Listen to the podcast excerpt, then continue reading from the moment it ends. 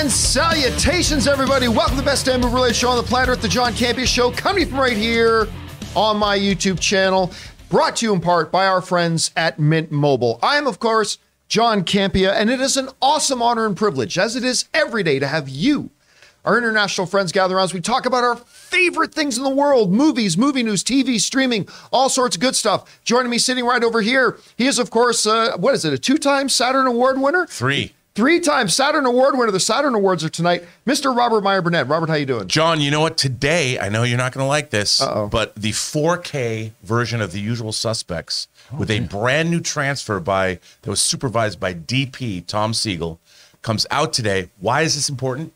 Because they were the first special features I ever produced, and they've been out of Really? print, out of print those special features since 2002. You do know that is one of my top 10 all time favorite movies. I I actually ordered you a copy of the disc. I might actually play that one. and uh, all our special features are on it, and the transfer is absolutely spectacular. Well, I'm looking forward to seeing that. Uh, sitting right beside him, of course, YouTube personality and uh, Idiot. f- fashionista Christian Harloff is here. Christian, how you doing? I'm doing good. I don't have as many accolades as that, so I can. Uh, I didn't win anything. How many Saturn Awards do you have?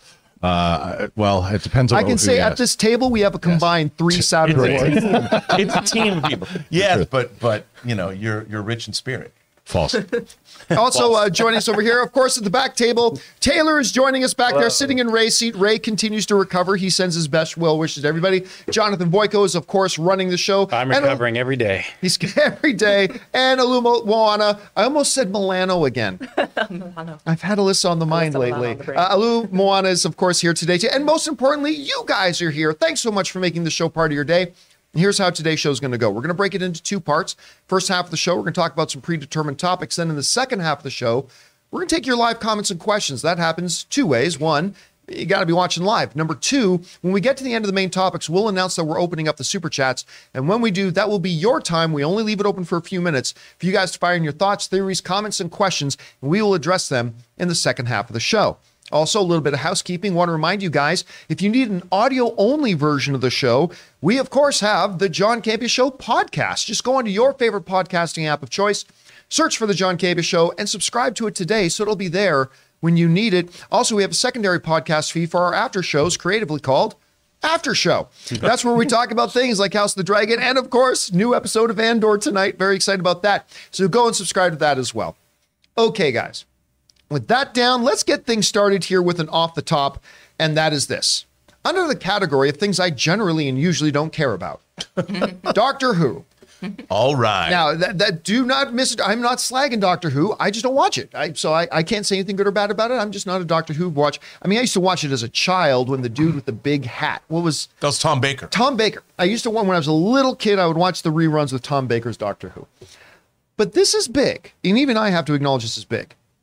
Doctor Who has a lot of fans, like a passionate, passionate fan group, and this is really fascinating because the home, if you live anywhere other than the UK, for Doctor Who is now Disney Plus. It has been announced and it's now out that Disney Plus is going to be the streaming home for upcoming future seasons of Doctor Who. Now, as of right now, it looks like all the archived Doctor Who episodes, everything that's come out before now, will continue to live wherever it's lived before. But it looks like the new ones are coming out there. This comes to us from The Verge, who write the following. The BBC is partnering partnering with Disney to bring upcoming episodes of Doctor Who to the Disney Plus streaming platform for global audiences, complete with a brand new logo inspired by Tom Baker. There you go, by Tom Baker's era as the galaxy traveling Time Lord. But it's also going to make its way. It is harder to binge watch the show. New episodes of the Time Wimey Timey wimey. timey wimey. There it is. Of the timey wimey. Okay, sure, we'll go with that. TV show will air on the BBC for the UK and in Ireland, with Disney Plus becoming the exclusive home for new seasons of Doctor Who for global audiences. Doctor Who will return to screens in November of 2023 to coincide with the 60th anniversary, premiering exclusively on the BBC for the UK and Ireland. So I think this is incredibly relevant for two different reasons, Rob. Number one, Doctor Who's going to have a new home for the new stuff for everybody outside of the UK. This is huge. And this is a big score for Disney. But number two, we've been seeing Disney starting to acquire non Disney stuff to have on Disney Plus. And I remember in the early days of Disney Plus, we would talk about will Disney Plus stay just the archives for Disney material material only, or will they expand out? And we've seen them starting to expand, but nothing more significant than this. Rob, you hear about the story. What stands out to you the most? Well, I think it's great. I mean, you know, there's a lot of early Doctor Who episodes. A lot of the Doctor Who episodes originally were shot on tape, and it was basically done for kids. And a lot of those episodes were literally taped over. So they are there are missing Doctor Who episodes that are gone lost. Weren't there the like old crew members that literally saved some episodes Yeah. because they happened to find copies yes, in their homes? all, all of that that is all true. And I think you know the one the one thing that Disney has going for it, I think more than any other company is the fact that they make sure that their legacy is preserved. You know, Disney's always making sure, and I think hopefully that Disney. I don't know if it needs restoration, but with Disney involved, I think that Doctor Who's legacy will be preserved into the future. Not that they haven't been since 2005, since they rebooted Doctor Who with Christopher Eccleston, but I I think it's a good thing. I mean, I'm sure a lot of people, a lot of purists are gonna be like, "Wow, this is terrible," but I do think it's good for the series and for the legacy of the show. And you know, again, more people will see it. I'll tell you, watching that regeneration special, watching watching the 10th Doctor, who's now the 14th Doctor, come back, Elizabeth was pretty excited. Christian, what is the most, do you think, surprising thing about this story? And, and let me ask you this too. With the streamers, it's all about getting subscribers. Mm-hmm. Will this spark a lot of people to go and sign up to Disney Plus who weren't before if they're Doctor Who's fans, but not necessarily Disney fans? I mean, if they're the new, if it's the new season and that's how you're going to find it and you want to watch it, of course, I think, I think if you're a diehard Doctor Who fan, as you mentioned earlier, there are tons and tons of them. Um, now I've seen, as in any fandom, there's a lot of discourse where people are like, I'm not watching anymore. And they probably will anyway, but it, it just depends on how they do it, how they market it. My question though, which I don't know enough about the report, you say that Disney is putting it on the new episodes. Are they producing any of the new episodes? Are they putting money towards As far as I know, they're just a the, ex- just a distributor. Yeah. which is interesting. Um, so I think that it does. I agree with the article that it makes it a little difficult to then you know go back and find other episodes that were on there before because what they might do, and maybe that's part of the deal, the reason why. If you start watching, if you're already a Disney Plus subscriber. And Doctor Who, the new season shows up. I'm like, oh, okay. I've always heard about it, but I never kind of sought it out and looked. That's current. Like for me, I'm I'm a big time travel person. That's what it's all about, right? Never seen an episode, not one. People always tell me you got to watch Doctor Who because you're a time travel guy. You're gonna love it. I, I can't find. I'm not looking for whatever. I'm not looking for it. So if I'm sitting there and it pops up, and that's it's because you're lazy. One hundred percent. Um, there's so y- y- there's there's no other no, no other reason. But but the fact is, if it pops up, and I'll maybe I'll check it out and watch it because of it, and then maybe I will. Oh, shoot, this is how good this show was. Remember, to go back and watch it. Like, look at what they. did. My wife watches Outlander, right? Right. They put it on Netflix, and she she found it through Netflix. She watched it on Netflix, and then she got to the last season. No, it wasn't on Netflix, the most recent one. So she went and she subscribed to Starz just because of to, to find that season. So that's kind of what they might be doing also here with with the deal with Disney to try to get people to watch their their the old content. I would just beg you if you do go down that Doctor. I won't, but- hole, but we'll try If you do, start with the Christopher Eccleston season. Okay. Don't start with the Tom Baker season. Uh, okay, no, I mean th- that. Yeah, I, I'm just I don't think I could go back to, to watch the dated stuff at, at the You don't Yeah, want to yeah, watch yeah. it since 1963? Yeah, yeah. I go all the told? Aaron. I told Aaron Cummings the same thing. Don't don't go back and start at 63. Yeah. All right, guys. Question is for you. What do you think about this? Are you a Doctor Who fan? If so, what do you think about it finding its new home on Disney Plus? Are you not a Disney Plus subscriber? It, would this make you sign up for Disney Plus? I mean, maybe a Doctor Who fan, you won't have much choice. Anyway, guys, whatever your thoughts are, jump down to the comment section below and let us know your thoughts. Okay, guys, with that down, let's get into the newest segment here on our show, which is our Mint Mobile Hotline Question of the Day. Alu, what do we got going on in the Mint Mobile Hotline question? All right. Well, first, to have your voice heard on the show and your question answered, you're going to go ahead and call and leave a voicemail at 951 268 4259. And today's Mint Mobile question of the day comes to us from Jack, who's asking about that House of the Dragon finale. Hey John, this is Jack. Uh, just finished watching uh, episode 10 of the House of the Dragon. I, am I crazy or, or was this one of the best first seasons of a TV show, like, ever? Maybe the best. I don't know. What are your guys' thoughts? Thanks. All right, thanks a lot for sending that in, Jack. And of course, House of the Dragon just had its finale. I I suspected the show would be good. We've talked a lot about this recently. I suspected I thought the show was going to be good. I, I, I didn't know the show was going to be this good. Like I, I am kind of floored. Now we got to acknowledge that we as fans of anything, we have what's called recency bias, where it's like the newest thing we think is the greatest thing ever, and and you know we don't really think about it a lot. And so we got to be careful to guard ourselves against recency bias. And nothing is more recent than the finale of Game of Thrones, which just kind of played, or House of the Dragon, which just sort of played. But I will tell you this while trying to block out recency, recency bias, and really we can't evaluate this until we got like a year separated between us and the show that just finished. But for now, I will say this. I can't, I don't think I can think of three or four shows that I think had a better first season. Like, again, eh, eh, talk to me again in a year. I might change my answer on that. Maybe I'll, I'll put it lower down the list. But off the top of my head, I still think Heroes season one was probably the the best first season of a show I ever saw. I I, I mean that that show grabbed your attention immediately, kept you intrigued all the way. It's a shame that the whole series couldn't follow up on season one the way it did. Uh, Breaking Bad had an incredible first season. Sopranos. Sopranos, One of the best. captured the world, captured the world's attention. So I don't know that I'd be willing personally to say it's the best first season of television. I, I do think it was better than Game of Thrones season one, but then again, it got to stand on Game of Thrones' shoulders Right. and build off what Game of Thrones did. But I, I would definitely slide Heroes in front of it. Sopranos is probably one that I'd also have to slide in front of it. Uh, I love Sons of Anarchy, but I think I would put this one above the first season of Sons of Anarchy. So I, again, off the top of my head, don't hold me to it. I will say top three. I will say top three. Christian, what about you? it's in the conversation. It's absolutely in the conversation, and and as you say, we're so it's so recent, but and again, as you said, with with how it built off of Game of Thrones, right? And the reason why, well, you also remember that even though it did build off Game of Thrones, the last season of Game of Thrones, you and me um, on on a different island, most people didn't like that season, right? Yeah. So they were coming in with, all right, what do you got now? Game of skepticism. Thrones, right? So, so even though they were coming off of a successful lore, they still had a lot to do, and they did it, and they did it well. And they and and what I thought really worked for them, and the reason why is because Game of Thrones had so many great storylines, but there were a lot of storylines you had to like grab onto. This was one contained story about the politics of this family and holding on to power, and it just did it right. And I mean, the last moments, I'm not going to spoil anything for anybody, but the last moments of that finale, you saw, I I did, a, watched your review response. I did a reaction to it and I just, I couldn't believe it. I was just like, it, it the way that, because I cared, because of the build up throughout it and how genius the writing was from start to finish and the build up of why I cared about these characters as opposed to just throwing people into situations. So I think it's definitely part of the conversation. Um, I would put it up there with Sopranos and Breaking Bad personally, but I want to go back and rewatch it again as well.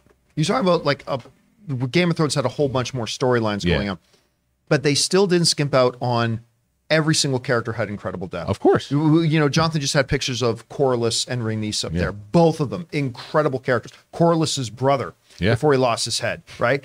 Amazing character. Hell, freaking little Aegon is even All of them. you're love right, that he's right. in this show from Yeah. Alicent and Rhaenyra, Chris. I mean, I no character I hate more than than Ser Criston, but still he adds dimension to the show. Like they just flesh it out so well. So Rob, for you, is the first season of House of the Dragon in that conversation for you about best first seasons ever? Well, here's the thing. Uh, I, yes. Short answer is yes, but you also have to go back, like I would say, some of the most significant seasons of the original Twilight Zone, all the way back to 1959. You know, you have to say that that was some of the most groundbreaking. At the time, there was exponentially less TV in 1959 than there is now. But if you look at the whole history of television and the whole all the different genres of shows, I definitely think this is one of the one of the best. And like you look at HBO, let's go back and look at HBO's track record. The Wire, The Sopranos. I mean, I remember watching the first season of The Sopranos, which I still think it's a one season show. I know why it continued on, but the whole dynamic between Uncle June, Tony Soprano's mother, Livia, and Tony Soprano, it was it was as Machiavellian as this first season, and it was like a family. It was just different. Um, but this is definitely one of the best, most satisfying, because like you said, it was self-contained but riveting. The performances, the filmmaking, and I'll tell you what. Ryan Condal and George R. R. Martin are the showrunners. No, the Miguel- Miguel, They're the Miguel. creators of- but I'm pardon me, but they're the, the creators of the show are Ryan Condal and um, George R. R. Martin. The showrunners were Miguel Sapochnik Right. and Ryan Condal together. And what a job they did. They got to bring Right. Miguel back though. If they lose, because Miguel walked off, and he's he's gone. I know, but they got to get him back. Well, I I'm think telling you, he's. I think as a director, because he directed. Um, God, what did he direct? He directed a movie that. Oh, God, He's still connected. He's still going to be attached Yeah. as an executive producer on the yeah, show. but I mean, you know as well as I do. Sometimes just like he's not even going to be doing anything. It's- Oh, I know. Yeah, But I, I know. think, but I think that George, having George R. R. Martin as the actual co-creator of the show, the fact that they're they're they're sticking pretty close to the narrative, unlike what happened with the latter seasons of Game of Thrones, they have George R. R. Martin's narrative, Which won them their most Emmys, by the way. Just want to throw that out. there. Well, and they but they also um, uh, have stuck pretty close to it, and even in the narrative. So if you've read the books, it they even say eh, the Maesters may or not have may not have been telling you the entire truth. It's it's ambiguous, but this show has actually become the definitive version of that narrative as opposed to the book, and I think it's genius. All right, guys. Question is for you. What did you think about this? And maybe you didn't even like House of the Dragon. Maybe you haven't even watched it yet. But if you did, does the first season rank up there for you amongst some of the best first seasons ever? Maybe you might think it's the best one. I don't think so, but it's damn high up there. Whatever you guys think, jump down to the comment section below and leave your thoughts there. All right, guys. With that down, we're going to take a second and thank one of the sponsors of today's show, our friends at True Classic. Guys, we want to take a second to thank a sponsor of today's episode, True Classic. This brand new sponsor has the absolute best fitting t shirts that a man can buy. Finding the right t shirt with a little bit of a dad bod is incredibly frustrating. Most t shirts are either way too tight on your gut or look way too big and boxy. You're not in high school anymore, and it's time to upgrade. True Classic has already helped over 2 million men finally get a better fit at an affordable price. And the John Campea Show viewers and listeners get access to the best deal they offer. For a limited time only, get 25% off using the code CAMPEA at trueclassic.com. Look, you and I both know that almost all of men's t shirts are designed to look good on skinny models with six packs. But let's be honest, that's not most of us. True Classic tees taper off towards the bottom, but they fit tighter around the chest and shoulders. It's time to highlight your best attributes with a t shirt that you can always confidently throw on. Like most of you guys, ever since college, I've always struggled to find proper fitting t shirts that are comfortable. Well, True Classic, from the moment I put on the shirt they sent me, solves it. And True Classic doesn't just stop at tees. From polos and workout shirts with the same flattering fit. Upgrade your wardrobe with True Classic. Get 25% off at trueclassic.com with the promo code CAMPEA. Free shipping included on purchases over $100. 100% risk-free guarantee with a 30-day refund policy. Stay classy with True Classic. Your dad bod will thank you. And thank you to our friends at True Classic for giving me my favorite shirts and for being a sponsor of the John Campea Show. All right, guys, with that down, let's now move into our main topics today. And how do we select our main topics? Well, that's where you guys come in because you guys come up with our main topics. Whenever you come across a big topic, issue, or story that you guys feel we must cover as a main topic here in the show, just go anytime 24-7 over to www.thejohncampeashow.com slash contact.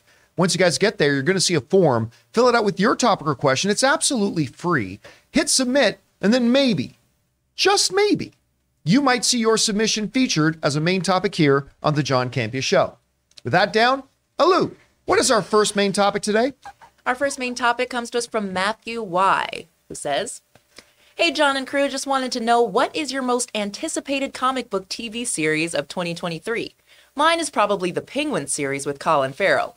But which one are you the most excited about? Ironheart, Secret Invasion, Agatha, X Men 97, yes. Maybe even Batman Caped Crusader, or My Adventures with Superman, or maybe, dare I say it, Gotham Knights. Which one are you excited about? Thanks and bring on the filthy. All right, Matthew, thanks a lot for saying that in. And it is is still crazy. I I remember like it wasn't that long ago, folks, that there were no superhero shows on TV. And then we would have a couple and now like it's just coming out of our asses. I mean, now we've got superhero shows everywhere you turn and there's a lot of really good looking ones coming out in 2023. So the question becomes what is the most anticipated one? So let's step into the classroom for a second here. So here's one. Now, you guys help me out here if I've forgotten any significant ones that are coming out. But we've got for new comic shows that are coming out in 2023, we've got Secret Invasion, Ironheart, Loki, Agatha, the X Men 97 animated show, Echo, Kite Man is apparently supposed to come out this year, which I think is going to be the title of it is going to be called Noonan's, which is the name of the bar that all the supervillains hang out in. Noonan. Shack. And Kite Man is going to be uh, the lead guy in it. And of course, we got the Penguin series. Missed one. Which one? The boys. That's not new. Season three. Season four. Yeah, no, oh, this- brand, these are brand all new these are all debuting. season I see, one. I see, yeah, I see. these are all brand new season one series uh, coming out, and so I, I I might be missing one or two, but I think I got all the major ones. So, question: Which ones are the most anticipated? Well, I'll tell you some of the ones. so let me start by telling ones I'm not really interested in. I'm not saying they can't win me over. I'm saying right now, if I'm being honest, not don't have a lot of interest. Don't have a lot of interest in X Men '97. Uh, I just What? Oh yeah, uh, yeah, yeah. I, I generally don't like DC or, or Marvel's animated stuff. Uh, there are exceptions. Even with your theme song that you constantly do on the show? What's that?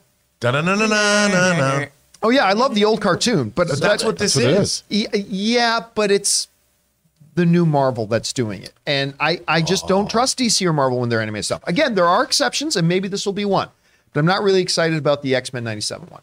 And hey, I may love it. I wasn't interested in Harley Quinn either when it was coming out. Now it's like one of my favorite shows out there. All right, so that's one. Echo is another one that I'm just not interested in. Again, I can very easily be won over, but they did a really bad job of introducing that character in Hawkeye and making us care. As a matter of fact, they did the opposite. I would probably be more interested in the show if they didn't try to introduce her in Hawkeye. So I thought they did a pretty bad job on that. So whatever. Um, I'm iffy on Ironheart. Again, my starting position is I'm not normally big on derivative characters you know, Flash and Kid Flash, Batman, Batgirl. Like I, I'm not usually big on derivative characters, although there are exceptions. And listen, after I watch Black Panther, I may be singing a totally different song on that. But for now, gotta admit, I'm not totally stoked on Ironheart. The ones I'm quite interested in, obviously, the Kite Man series. That just sounds great. I like Kite Man. Hell yeah. That character is one of the reasons why Harley Quinn works so much. So very, very interested in that. Obviously, Agatha. Uh, the Agatha Harkness show, I cannot wait for that. Uh, Loki, I didn't love season one of Loki, but I liked it, and he is one of my favorite characters in the MCU. Secret Invasion is looking better and better to me all the time. It really is. It, it- it's starting to. I, I thought at first when they first announced it was going to be kind of one of the throwaway shows, but I think it's actually going to become pivotal. I'm really psyched about it. But you know, look, no surprise here. My number one most anticipated new comic book series of 2023 is obviously Penguin. Um, after watching Colin Farrell play Cobblepot in Christopher Reeves's movie, Christopher I- Reeve. what's that? Christopher Reeve. that, that's a totally different DC property. And in the Matt Reeves movie, um, I I just fell in love with it, and I it you know the one thing I wish, two things I wish they would have done with the Batman because I love the movie. It's still right now my second favorite movie of the year, but they should have shortened it by about 15 minutes, and they should have given us a little bit more Penguin screen time because he was awesome in this, and I cannot wait. So, yeah, a lot of stuff I'm looking forward to, but for me, the number one's got to be Penguin. Rob, as you go down the list, uh, is there any you're not really doesn't really have your interest yet? What are you looking forward to? What's your most anticipated? Well, I, I- I mean, they all look. Loki was so pushed the boundaries. I'm curious to see where they're going to go because when they Yeah. left us off, I'm like, what the hell is this? This is crazy. Obviously, the Penguin series. Can't wait for the Penguin series. Um, you know, Echo, I'll watch because I'll be interested to see what they're going to do with it. Iron, uh, you know, Ironheart, Riri Williams, Riri Williams is a good character. And I know you don't like derivative characters, but I'm curious to see where they go with her. I, I watched that Target ad, the Wakanda Forever Yeah. Target ad with Riri Williams apparently ripping off a poor a girl. Like, look what I've created, and I it, look, I'll watch it just for that. If that was the pilot of the Riri Williams show, I will watch it for that Target ad. So I'm I'm excited about that. X Men '97, gotta watch that because I'm really curious because they covered all the classic X Men stories in the original animated series. So are they going to cover like the X Men versus the Avengers? They're going to do the whole Utopia storyline or the the with the cable. Oh, there's so much stuff they can do. I'm looking forward to that. But my number one favorite show, John, as you know, because I shared something with you, is easily Secret Invasion.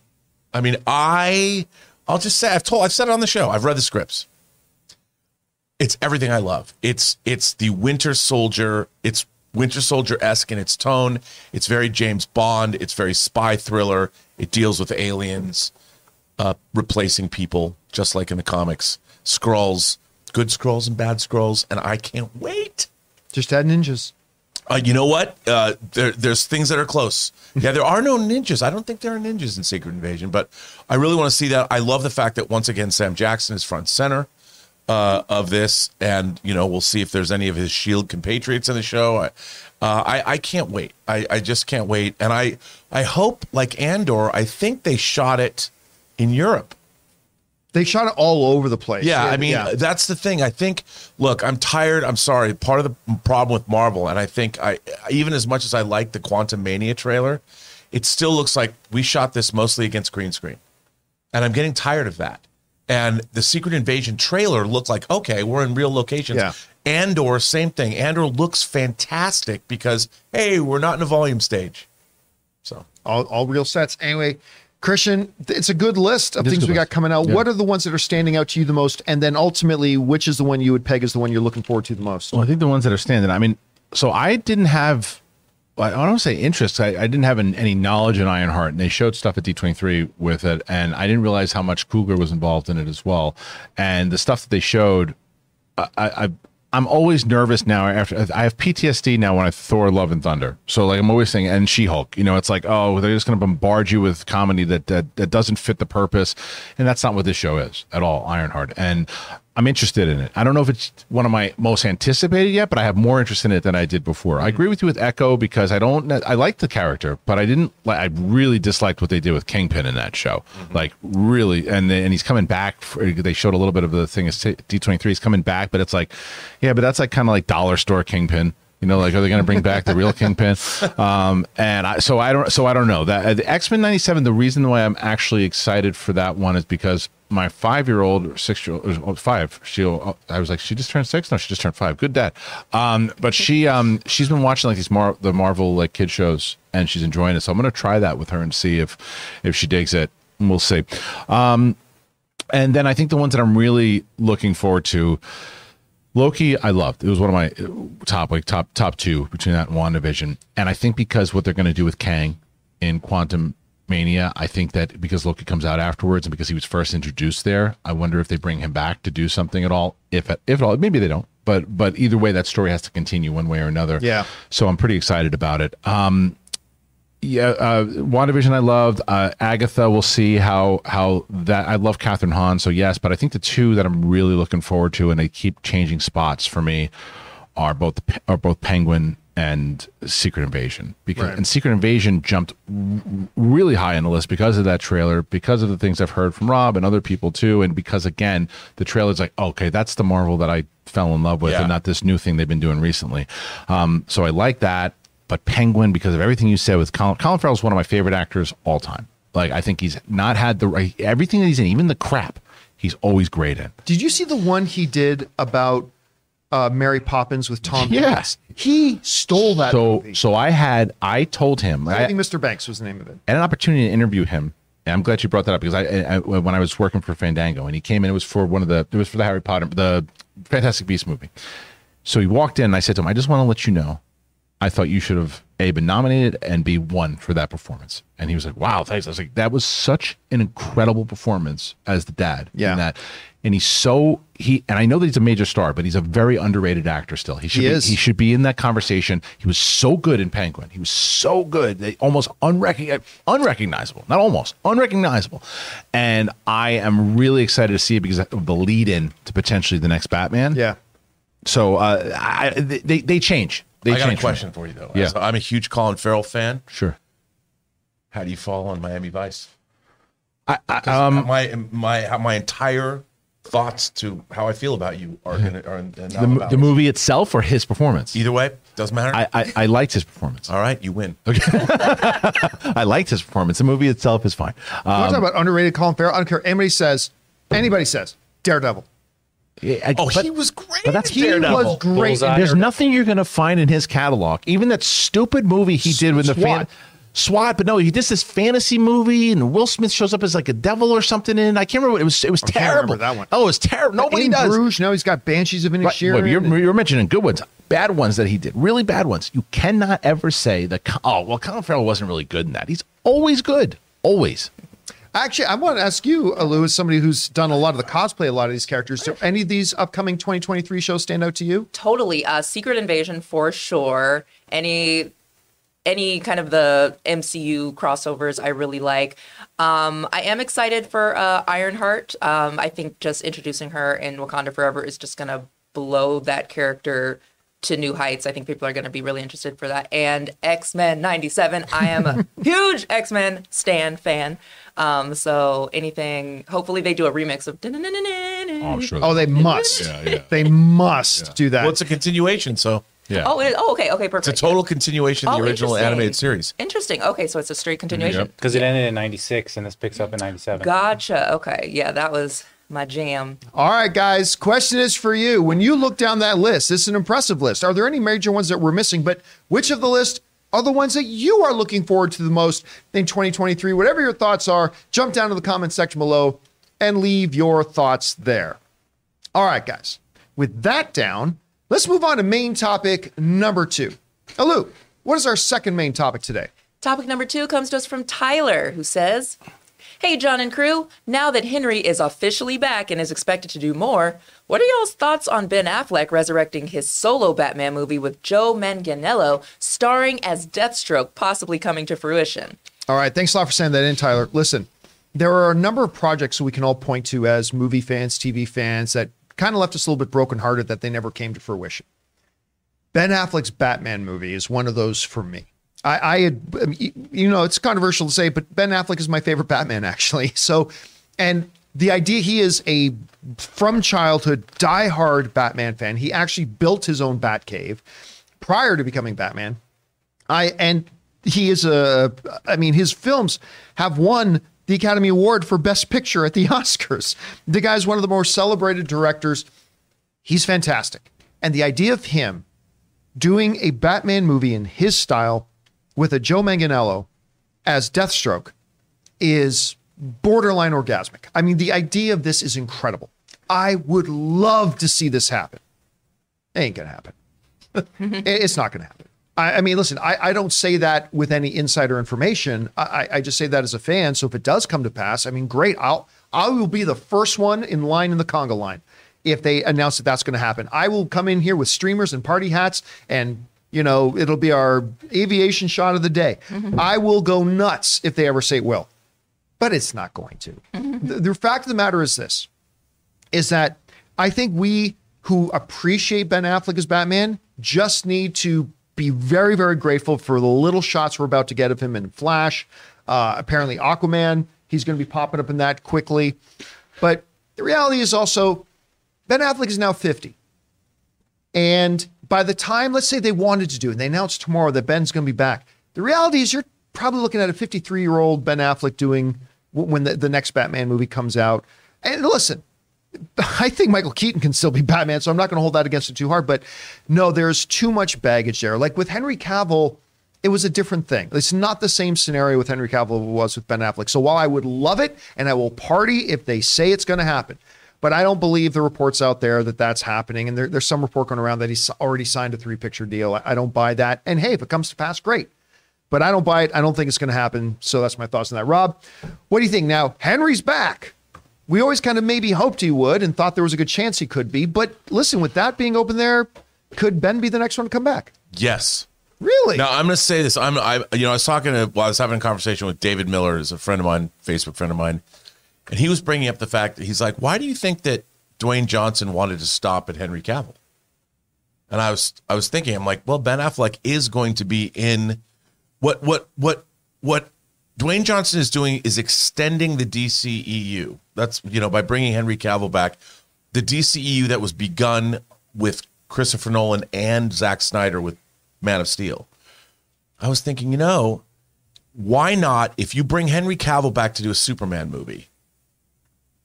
Why not bring Ben Affleck to do a Batman movie, which they already have a script for, so then they can make a world's finest movie? yeah, well, they did Batman versus Superman. That didn't work out so well. But I but I think that they changed the tone. But I do think that there's possibility if they do a Superman movie, they could do a Ben Affleck Batman movie. well, of I course they believe that. could. But I do you belie- think they I- actually I- will? I think why not? Why not? There's no reason. I mean, you've got Michael Keaton's Batman and Ben Affleck's Batman both coming back. You've got Matt Reeves' Batman, which is more like the proto. It's like Batman begins, begins again. So why not? If as long as they make money, I think there are a lot of reasons why not that we're not going into and not talking about with the history of everything like that. Plus, I mean, look, look, I want to believe, John. I want to, I want So to do Fox I. Mulder this. convince You me. I want you to. Affleck's Of course, I do. I will go crazy if they say he's coming Look, back. I never thought Henry Cavill would come back. I never thought. on, we- that, we I never did. thought that Zack Snyder's Justice League would happen. But you know, when the but when the evidence shows up, like when HBO when uh, HBO Max started, that's when I started to. Believe. Well, that's I'm when we said, yeah, yeah. We said, okay, now there's go. somebody that's going to pay for it. Right now, you got a guy like David Zaslav who wants to see the luster brought back to his properties. But maybe he's his. Maybe Matt Reeves is Batman. Maybe I don't know. What do you think over there, Matt? Is your Batman enough? I don't know. My Batman's more than enough. Okay, that's all we needed to know.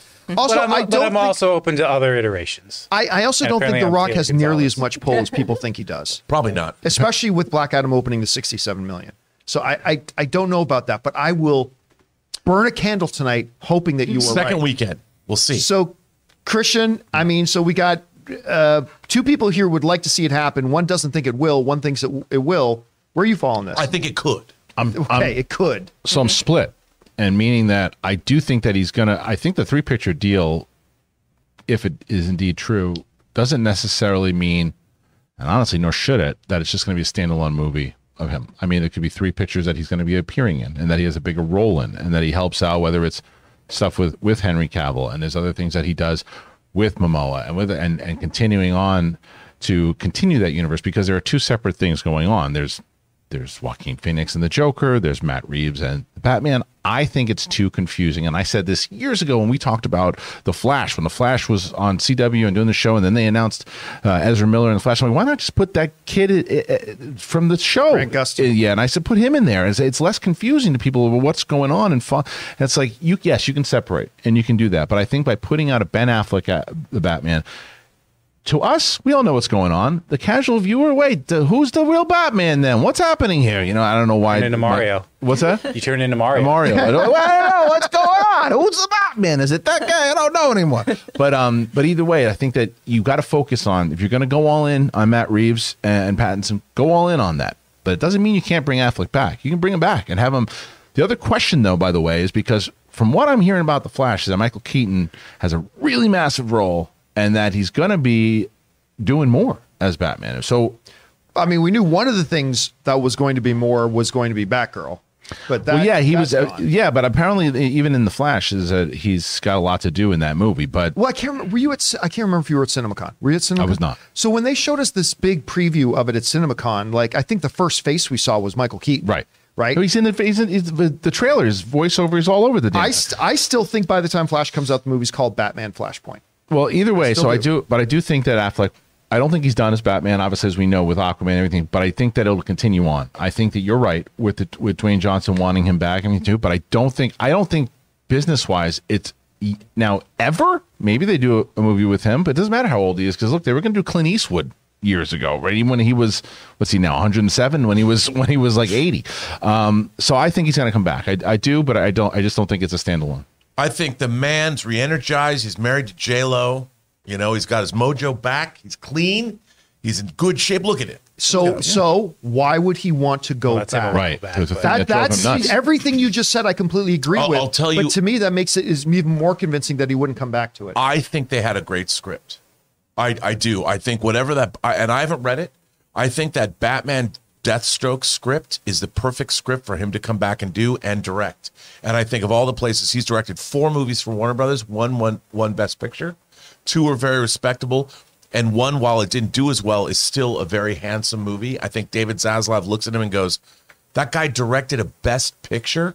What other director that's working for us right now directed a Best Picture?" Why isn't he making another? I movie? agree. I just remember that when Matt Damon talked about the conversation he had with Ben Affleck and said, "Doing Batman is killing.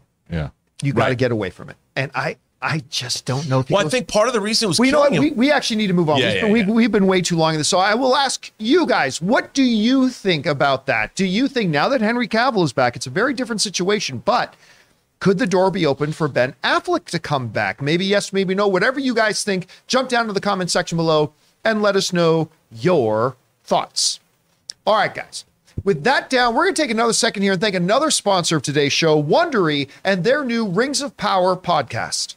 Guys, we want to take a moment and thank a sponsor of today's video, Wondery, and their new podcast, the official Lord of the Rings, The Rings of Power podcast. Guys, it's time to go deeper into the canals of Numenor, the mines of Khazad-dûm, and more with the official The Lord of the Rings, The Rings of Power podcast. Host Felicia Day and several special guests provide an inside look at the groundbreaking series and what it took to bring Middle Earth to life. Each episode of the official podcast features exclusive interviews with the series showrunners J.D. Payne and Patrick McKay, including the very first full breakdown of the incredible season finale. Felicia also goes behind the scenes with the cast and crew to bring you jaw dropping stories and Easter eggs that you won't want to miss. So watch The Rings of Power on Prime Video and listen to all eight episodes of the official The Lord of the Rings, The Rings of Power podcast for free on Amazon Music. Download the Amazon Music app now. And thank you to our friends at Wondery for sponsoring this episode of the John Campea Show. All right, guys, with that down, let's move on to main topic number three. Lou, what is our third main topic today? Main topic number three comes to us from Diego. Well, whining cures everything, right? Winning. Oh, winning. Whining cures everything. That's a Very different meaning. True. That's a very different meaning. You let them win. because the, the finale for House of the Dragon season one is the most watched finale on HBO since, you guessed it, the original Game of Thrones series finale. Not only that, Deadline reports some other staggering numbers 29 million viewers averaged per episode, more than tripling since the debut episode, and that House of the Dragon was more popular outside the US than the original run of Game of Thrones. crazy. Insanity. Personally, I love this first season, and it seems a lot of other people did as well. Curious to hear the team's thoughts. Thanks, and as always, bring on the filthy. All right, thanks for sending that in, Diego. And yeah, we were talking a little bit about you know House of the Dragon a little bit earlier. Where does it rank as far as his first seasons go? But now you got to sit back and actually look at the numbers. Because going in, you know, Christian, you brought up, you alluded to the fact that there was, while a lot of anticipation, there was also a lot of skepticism for a lot of people going into the show. And I think even amongst pundits and fans, we were wondering and waiting to see are people going to come back to Westeros? You know, I- while some of us recognize the brilliance of the final season of Game of Thrones, uh, reality is a lot of people didn't. A lot of people didn't really like the last season, and it left some people feeling jaded. And we were wondering, will they come back and check out this show? Because a lot of people, well, you know how we as fans are online. I'm never going to watch that, and then of course we tune in and watch it. We've all done it. Don't pretend you haven't. So we were all sitting there wondering, and then it debuted, and the numbers were staggering, and they've just gone up and up and up and up to like bone chilling kind of numbers. The types of numbers like the original Game of Thrones series took a couple of seasons to get to. Of course, one gets to stand on the shoulders of the other, but even more impressive numbers. This comes to us from Deadline. They wrote the following. All episodes of the series are averaging 29 million viewers in the US. That's the average. Uh, more than tripling their average debut audience with strong catch up viewing, according to HBO. Season 7 of Game of Thrones averaged 32.8 million viewers per episode in the US. House of the Dragons also ten- trended at number one on Twitter for 10 consecutive hours in the US Sunday night. Outside of the US, House of the Dragons surpassed even Game of Thrones Season 8, making it the most viewed HBO title ever in Latin America, Europe, Southeast Asia, Hong Kong, and Taiwan on an HBO streaming service. That again comes to us at Deadline. Again, look at that number season seven, as the show had grown and grown and grown and grown and grown of Game of Thrones, hit an average of 32.9 million viewers. Season one of House of the Dragon, years later, almost at that. That I think has to exceed any hope or expectation that the folks over at HBO had for this show going in. Because again, even they had to know this was a little bit of a roll of the dice. And one of the more impressive things too is we Rob, we have to keep reminding ourselves that they had another House of the or Game of Thrones prequel that they axed. That they had shot the pilot, they had all that kind of stuff done. They had spent sunk millions and millions of dollars into it, and they axed it and then came out of the gates with this. So, Christian, let me throw this over to you and ask you this. Obviously, these numbers are impressive. And, and obviously they probably catch us by surprise what do you think was the thing that overcame those hurdles of a lot of negative reception of season eight? It'd been a few years since Game of Thrones. What is the main contributor, do you think, to these types of numbers being here? Well, I think Rob said it before. Is like one of the, and, and and to couple off what you just said with the pilot that they shot with um, Naomi Watts and everything Yeah. too. One of the reasons they scrapped that is because it took place like ten thousand years before or whatever it was, and there wasn't a lot. It was like a, like a like a paragraph or two, or whatever it was. There was nothing. They really would have to start from scratch and kind of make things up the way that they did for the last season of of Game of Thrones. This is a detailed almost roman history book uh, that Yeah. they have that they can pull and they did and as you mentioned before they had george r r. Martin. So that was a major major factor of why because it it had that feel and that magic of the first couple seasons of the original game of thrones. So that's part one. Um the other thing is because as i mentioned earlier it's the contained story.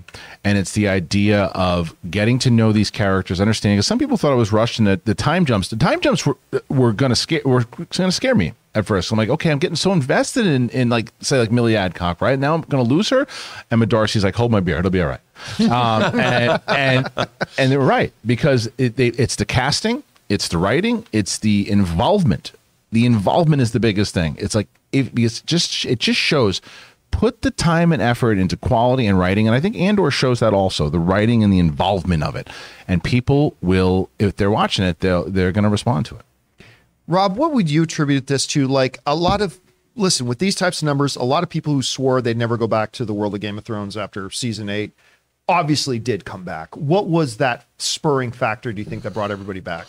Well, I think that the world of Westeros and how detailed it is, like when you watch this show, you know, John, I'm always talking about authorship.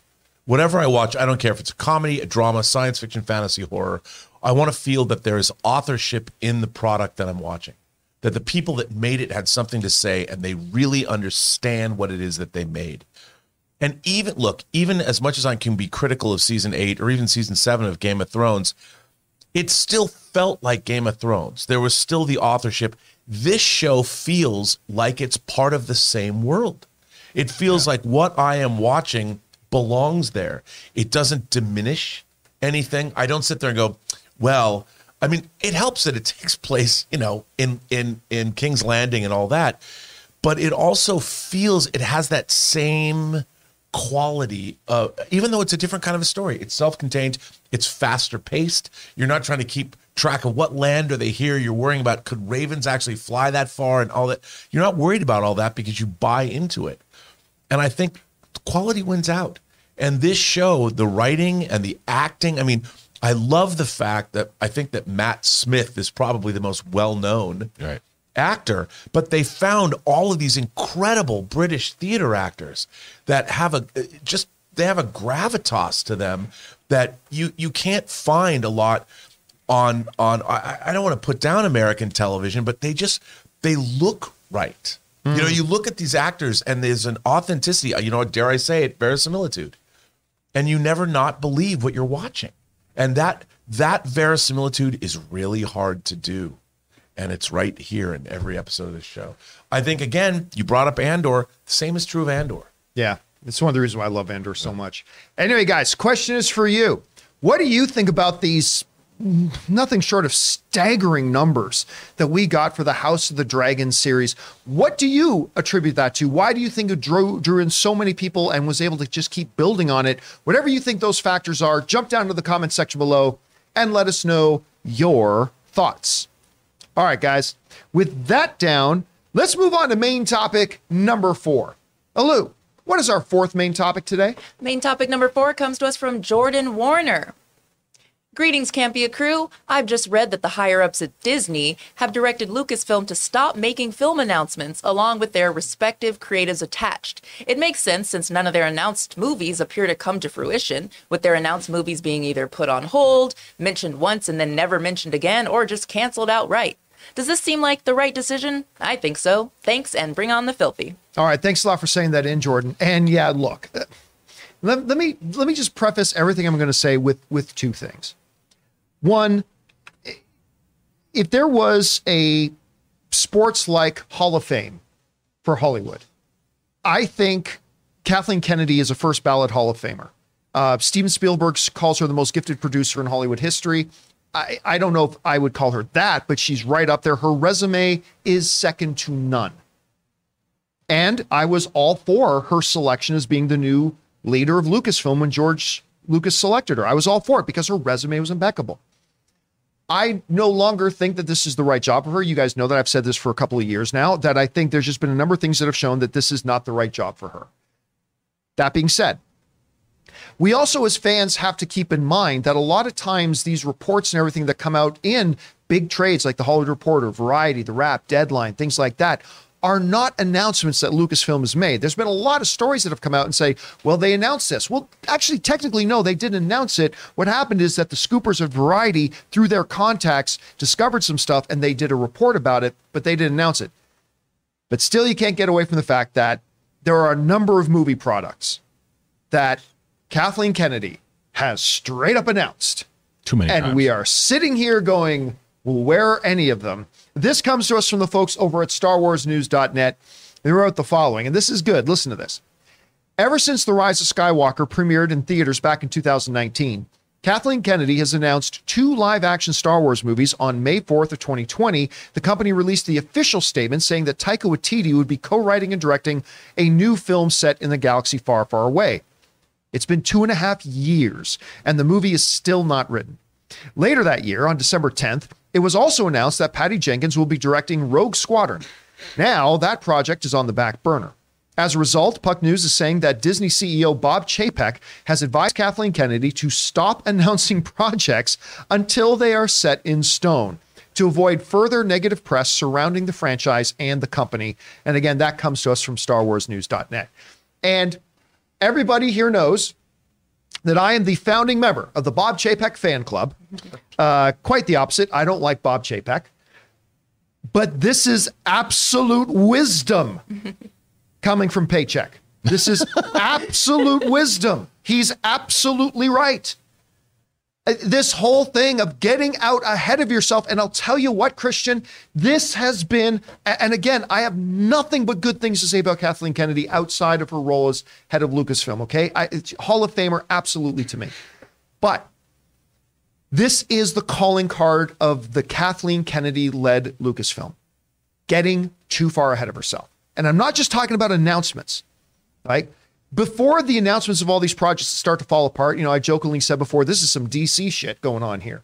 But before even that, she has developed and built a reputation that she gets far too ahead of herself in even selecting directors and writers because I think one out of every 2.3, I did the math once, of the projects they announced, she lost a director or a writer. Mm-hmm. Where somebody like Kevin Feige, with this, let's like one out of every seven or eight which is more normal for, for Hollywood standards. So she would hire filmmakers that she had no idea if she was on the same page with or not, eventually have to lose them. That's happened four or five or six times.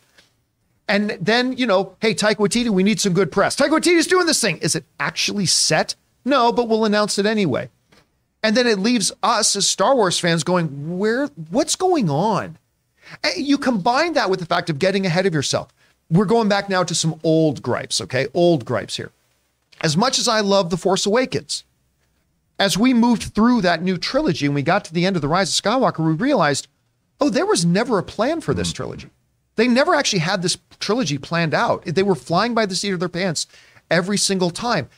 And Christian, it- it is, especially as somebody who is as big of a fan of Kathleen Kennedy as I am, and I think she can step out of Lucasfilm, go back and keep producing hits the reality has been incredibly frustrating watching what seems like a directionless, rudderless, getting ahead of ourselves, which makes you look reactionary than anything else, rather than if you look across the hallway at the Disney lot, a Kevin Feige who is meticulous, planned. Hey, listen, even though I haven't been the biggest fan of Phase 4, still a lot of stuff in Phase 4 I like. Kevin Feige is detailed oriented, planning years in advance, making sure every piece fits together properly, making sure he's picking filmmakers that he can work with, all that kind of stuff. It's such a contrast. And again, I want to give credit where it's due. Kathleen Kennedy has also shepherded some big, big wins over there, whether that's a Rogue One, uh, Mandalorian, uh, things like that. I, I, love the first of the trilogy of The Force Awakens, but eh, this hearing this is no surprise and yeah i think disney and bob chapek They're absolutely right to step in and say what's going on. Now, I've already heard some people saying, well, this is good because I, I don't want them to rush. It's been three years. Rushing is three weeks. That's rushing. Three years isn't rushing, and three years isn't being patient. Three years is being negligent. Three years is, my God, we have botched this so badly. It, it, it's, it's just, it's frustrating to me. Anyway, Christian, uh, bring some sanity to this. You hear about this report that apparently Paycheck told her, listen, you got to stop making these announcements until like we're ready to shoot these things. What do you think about this report? And what do you take away from it? Well, first of all, I want Paycheck and Zoloff to go on a comedy tour. Paycheck and Zoloff. yeah, but what I will say is, um, there's a lot. There's a lot here. Uh, I agree with you that I think that Kathleen Kennedy has a lot of producer wins. She is a really great producer overall. Great producer doesn't mean great head of a company. I agreed. Um, and I think that one of the main reasons also is that I think that, and I think we're going to see the difference in her producing because I believe that the new Indiana Jones is going to be magical. I think it's going to be magical. I well, think- look who they got directing. absolutely. Yeah. and I think she's going to get the win for that.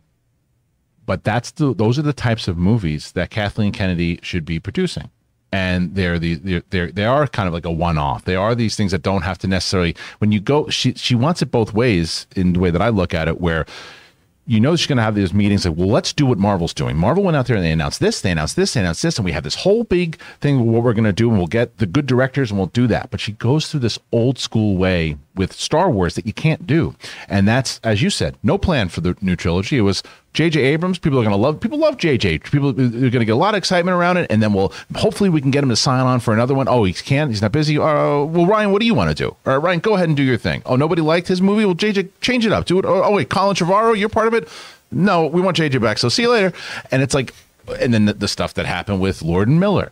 Um, Gareth Edwards, who Yeah. let's call it what it was. Tony Gilroy directed that movie. Otherwise, where's he been? And don't forget about Josh Trank. Josh, I was going to say Josh Trank. Um, there's so many different things that have happened that way because, as you said, it's I have the I, because Josh Trank was coming off of a Chronicle or whatever it was. Yeah. He's great, hot director, people love him. I do think, and what should be said is, I think if you're gonna, if she's gonna stick around through Lucasfilm, she should be running the film division the way she's running the television division, right? Because, and I think that she's because, and and I and I'm gonna say this, and I and I I believe it. She's not a Star Wars fan. She does she believe in the product? Of course she does, but she's not a Star Wars fan. The difference is like someone like a Kevin Feige. If you bring up Secret Wars to Kevin Feige, he'll talk to you for about three hours. If you bring up Darth Bane to Kathleen Kennedy, you think she's going to have a, an hour long conversation with you about the the inner workings of Darth Bane? No, it is that a requirement? No, it's not. But I think it's important at this point in the stage because it's a matter of what you're releasing, and and I think that you got to pay attention to what people are wanting outside of it in the film in the film portion. What we're talking about here, if you release something they said, "Oh yeah, Taika's movie's coming out in 2023." No, it's not. Don't say that. Hmm. it's going to come out in 2020. You don't know when it's coming out. That movie's not even going to be the next one, and they're smart. That's why you're getting all this press now with Damon Lindelof, because Lindelof will be the one. If I if I, I'm going to guess that that's the one that they're going to launch with. It's going to be in a more serious tone. Absolutely the next one. Has to be the one. Has to be because that's you have the most because with Lindelof can develop that. Taika's doing seven thousand different things right now. You got to you got to have someone that's focused in on it and wants to fire in and do it. And Lindelof will be that guy. Lindelof now that they have the director attached, this to me seems the most realistic thing that we've talked about. Still, they didn't announce this one. This one wasn't announced. This one No, was this one got leaked, This yeah. one got leaked. I mean, Sneider reported on this like months ago, but it wasn't re- released. When they finally do, it'll it should be as they say in this report. It should be ready to go and tell us everything about it, tell us casting, release it that way. Because I just don't think that the plan has been. There's been no plan, There's and it's been been no it's, plan. it's been super sloppy. And I agree with um, Paycheck Chapek Lajishkek that it should uh, it, it it it stop until we have something. And you know, there was some there was some speculation going because she said back in May, back in May, she said no, it was it might have been March. She said back in March, I'll have some movie announcements to make in the next couple of months. Right. And that was going to coincide with D23. Oh, is No, you're right, celebration. Yeah. And of course, they didn't say anything because that's probably when Bob stepped in and said, Said, "Listen, "Stop doing un- this." unless everything is on Yeah. the dotted line, I's or dotted T's are crossed. Stop telling people stuff. no one takes it serious anymore. Every time Yeah. you look at you say if you say that, I can't even tell you how many times a commenter or say if you say a report comes out that so and so's in a movie, I'll believe it when I see it. Yeah, that comes that's out. That's at. all of the time. Rob, you're hearing this thing. Apparently, they're stepping in and telling, look, you got to stop making these announcements, whatever. We've gone now three years, not only without a Star Wars movie, we've gone three years without even a Star Wars movie going into production. And we don't know when it's going to happen. Anyway, what do you think about this story? Well, I, I keep thinking about what I've always told like independent filmmakers. I, Don't like, do it. Don't don't do it. No, no, no. don't put your project on the IMDb until it's shot. Mm-hmm. There's no reason that it need everyone. I want my name on the IMDb. Don't do it. Once your movie is shot and it's in the can, then put it on the IMDb because then it's real. I can't tell you. I've been on uh, on projects on the IMDb still that haven't ever been made. I hate that. I don't know why Disney or Lucasfilm even feels the need to announce projects before they're made. Like I understand the industry wants to report on it. People will they'll leak. They should just say, "Hey, you know what? When we're ready to announce something, we Right. will. Shoot it. Go out and make it. Don't say anything. There's no it's Star Wars or Marvel. You don't have to tell anybody shit make your movie. I think it has been damaging to the brand. You know, Michelle Rejwan, who who was Kathleen Kennedy's right hand person, stepped down. Deadline she was the reported. senior vice president of physical production. Senior Yeah. vice president of production. She's gone. She's probably tired because they w- weren't making anything. I mean, they were making TV shows. She's producing The Acolyte. She's a producer on on um, Andor. She probably wanted to make things. That's what she, She kind of directly shepherded uh, Acolyte Yeah. up to this So point. she's now going off and producing that. This Damon Lindelof project was the direct result of a writer's workshop that began this summer. So he's working on this with another writer, which wasn't reported in this leak, from what I understand. I don't know the name of that a writer. name has now come out. I, I can't yeah, remember yeah. who it was. so they had developed that, which I can see like, oh, we've got because no one else has a script. So they have an idea. They probably they probably actually wrote a draft of that script. It turned out great. They're like, okay. I mean, I'm not the biggest fan of Damon Lindelof's work, but obviously, you know, some of the stuff he's done for TV, especially, has been quite good. Um, his feature work. I mean, he wrote Tomorrowland. Disney's probably like, really? Do we have to have him come back? But okay. So he's he's doing this. They've got a script. They probably workshopped it, which is something you need to do. It's done. They hire a director that that has directed some features, interesting features. She's won Academy Awards both in documentary work and short film work. She's won six Emmys or something. She's in the Disney house, having just done Ms. Marvel. And, and, and done this role. And by the way, she's Pakistani Canadian. Good Canadian. well, then you automatically know it's going to uh, I- I- work. you know, I'm, I'm so she's been an activist. So I would imagine that she probably has something interesting to bring to the Star Wars universe. So that makes sense to me. But I'm like, why do you have to announce anything? You're Star Wars. Just make it. Don't announce it. It just like you said, it looks ridiculous that they keep saying these things. Of course, this this news did not come directly from Disney. They didn't re- announce like, "Here's our next project." It kind of leaked. Yeah. But I mean, they made a video with Patty Jenkins, Right. on an airstrip Yeah. with an actual, Right. Yeah. you know, CGI of an X-wing She fighter. said Taika was doing a movie like six months ago. It was, like, it was coming out in 2023. It's like, no, it's not. Taika Waititi, he, the guy is now an Oscar winner for an original script he wrote. He doesn't need to make a Star Wars movie. I know everyone thinks, you know, Star Wars should be there. Eh, look, I just think Lucasfilm should only have to announce these things once they're real. All right, guys. Question is for you. What do you think about this? There's been a lot of talk, very little action uh, when it comes to Star Wars. It's been years since the movie project. Lots of things announced, very few things materialized. What do you think about this story? Whatever your thoughts are, jump down into the comment section below and leave your thoughts there.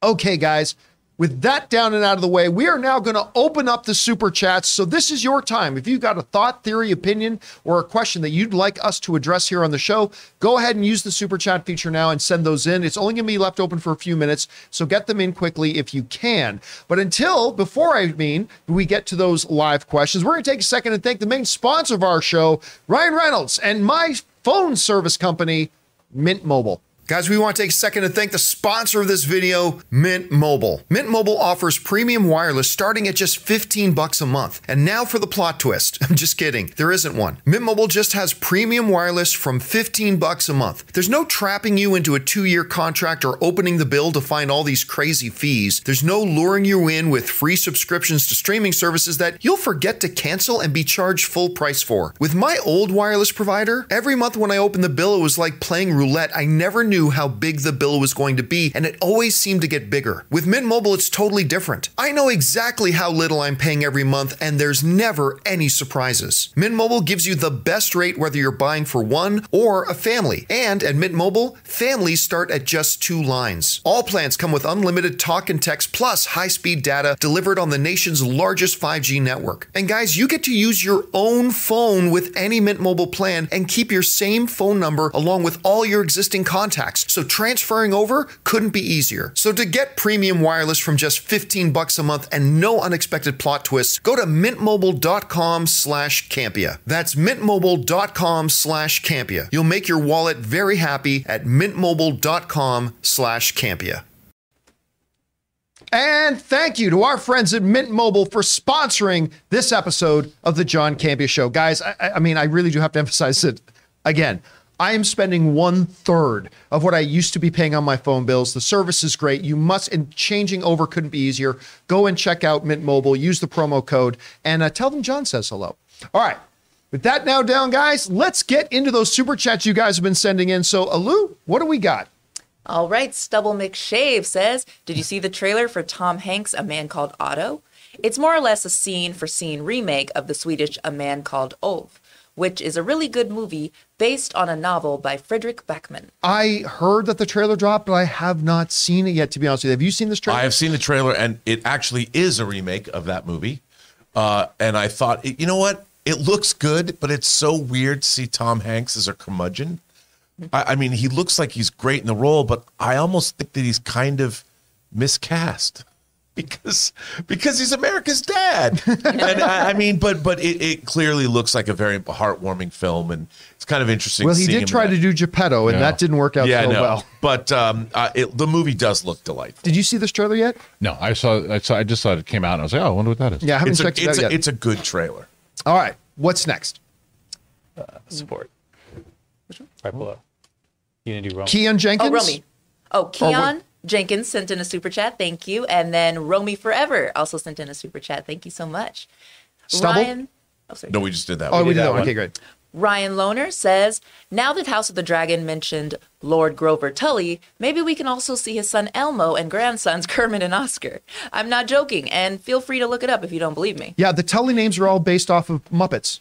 True. That's Yes. true. That's That is true. Confirmed by George I- R. R. Martin himself. yeah. I didn't know that before. It's somebody. It might have been Taylor that pointed that out yesterday. Oh no, someone wrote into the after show about it though. Oh, Yeah. Right at the after mm-hmm. show about it, right? So, and like once they said, I'm like, oh my gosh, I never put two and two together. But you're absolutely right. I love that he did that. Grover Tully's a great name, though. Oh, it, Grover is a great Yeah, name. It's a great name.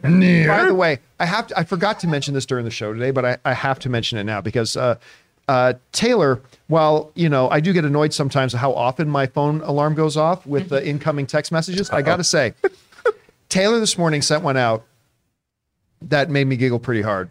Uh, you guys remember a little bit earlier in the show today, we talked about, and I forgot to mention it then, that uh, Doctor Who is uh, going over to Disney. So Taylor Taylor writes in our in our uh, uh, staff thread, he writes, "Oh, also just came out. Kanye West just can't claim credit for creating Doctor Who," so, which of course goes back to yesterday's show, which you have to know. So that that made me laugh out loud. And when I Alu that. is wearing a Django Unchained t-shirt. Oh, she is. Oh, yeah. Oh, I didn't even notice that this morning. I love that. Should have worn it yesterday, but it's okay. All right, what's next? All right. Amin says, I hope that by celebration in April, we will at the very least have a clear schedule of Star Wars films and shows for the next couple of years. Don't hold your breath. I think you'll get shows. I think you'll have shows. Like I think Ahsoka's Yeah. going to get the heavy push for sure. You finally get something on acolyte. Are you as like f- I am huge on it. I, I am. That's my most anticipated same? thing. But it, was it baffling to you? Like, n- I- if you don't have anything to show, as we were just talking about, don't show anything, right? I get it, but we know that that show is happening. All the casting that's coming out. D twenty three, nothing. Celebration, nothing. Like, like, but not even a mention. Not even like, hey, by the way, we have Leslye who's working on this, and we just uh, uh, because Amanda was announced at the press line at Comic Con. Not even at Yeah. Celebrate. That, it was so weird. But like, I think there'll be a heavy push on Ahsoka, a heavy push on the Acolyte as we just mentioned that report, they ain't touching films until, and I think you're right, until you're really close and they're about to, they know when the production d- date is, when they're going to start shooting. That's when, when they have it like locked in, that's when they're going to announce it. I agree. All right, what's next? Andy says to add to your most anticipated 2023 comic book TV shows, there's also the Boys spin-off, close. Gen V. Also, Gotham Knights is clearly going to sweep the Emmys. Yeah, LOL. clearly. I forgot about the spin-off show. That's right. 'cause thought it You mentioned close. you mentioned the boys. I'm like, yeah, but that's not new. The boys spin-off, which of course, uh, we're we're still a little sore. Aaron, Aaron came this close to getting one of the lead roles in that show, Oh, and wow. Tom did too.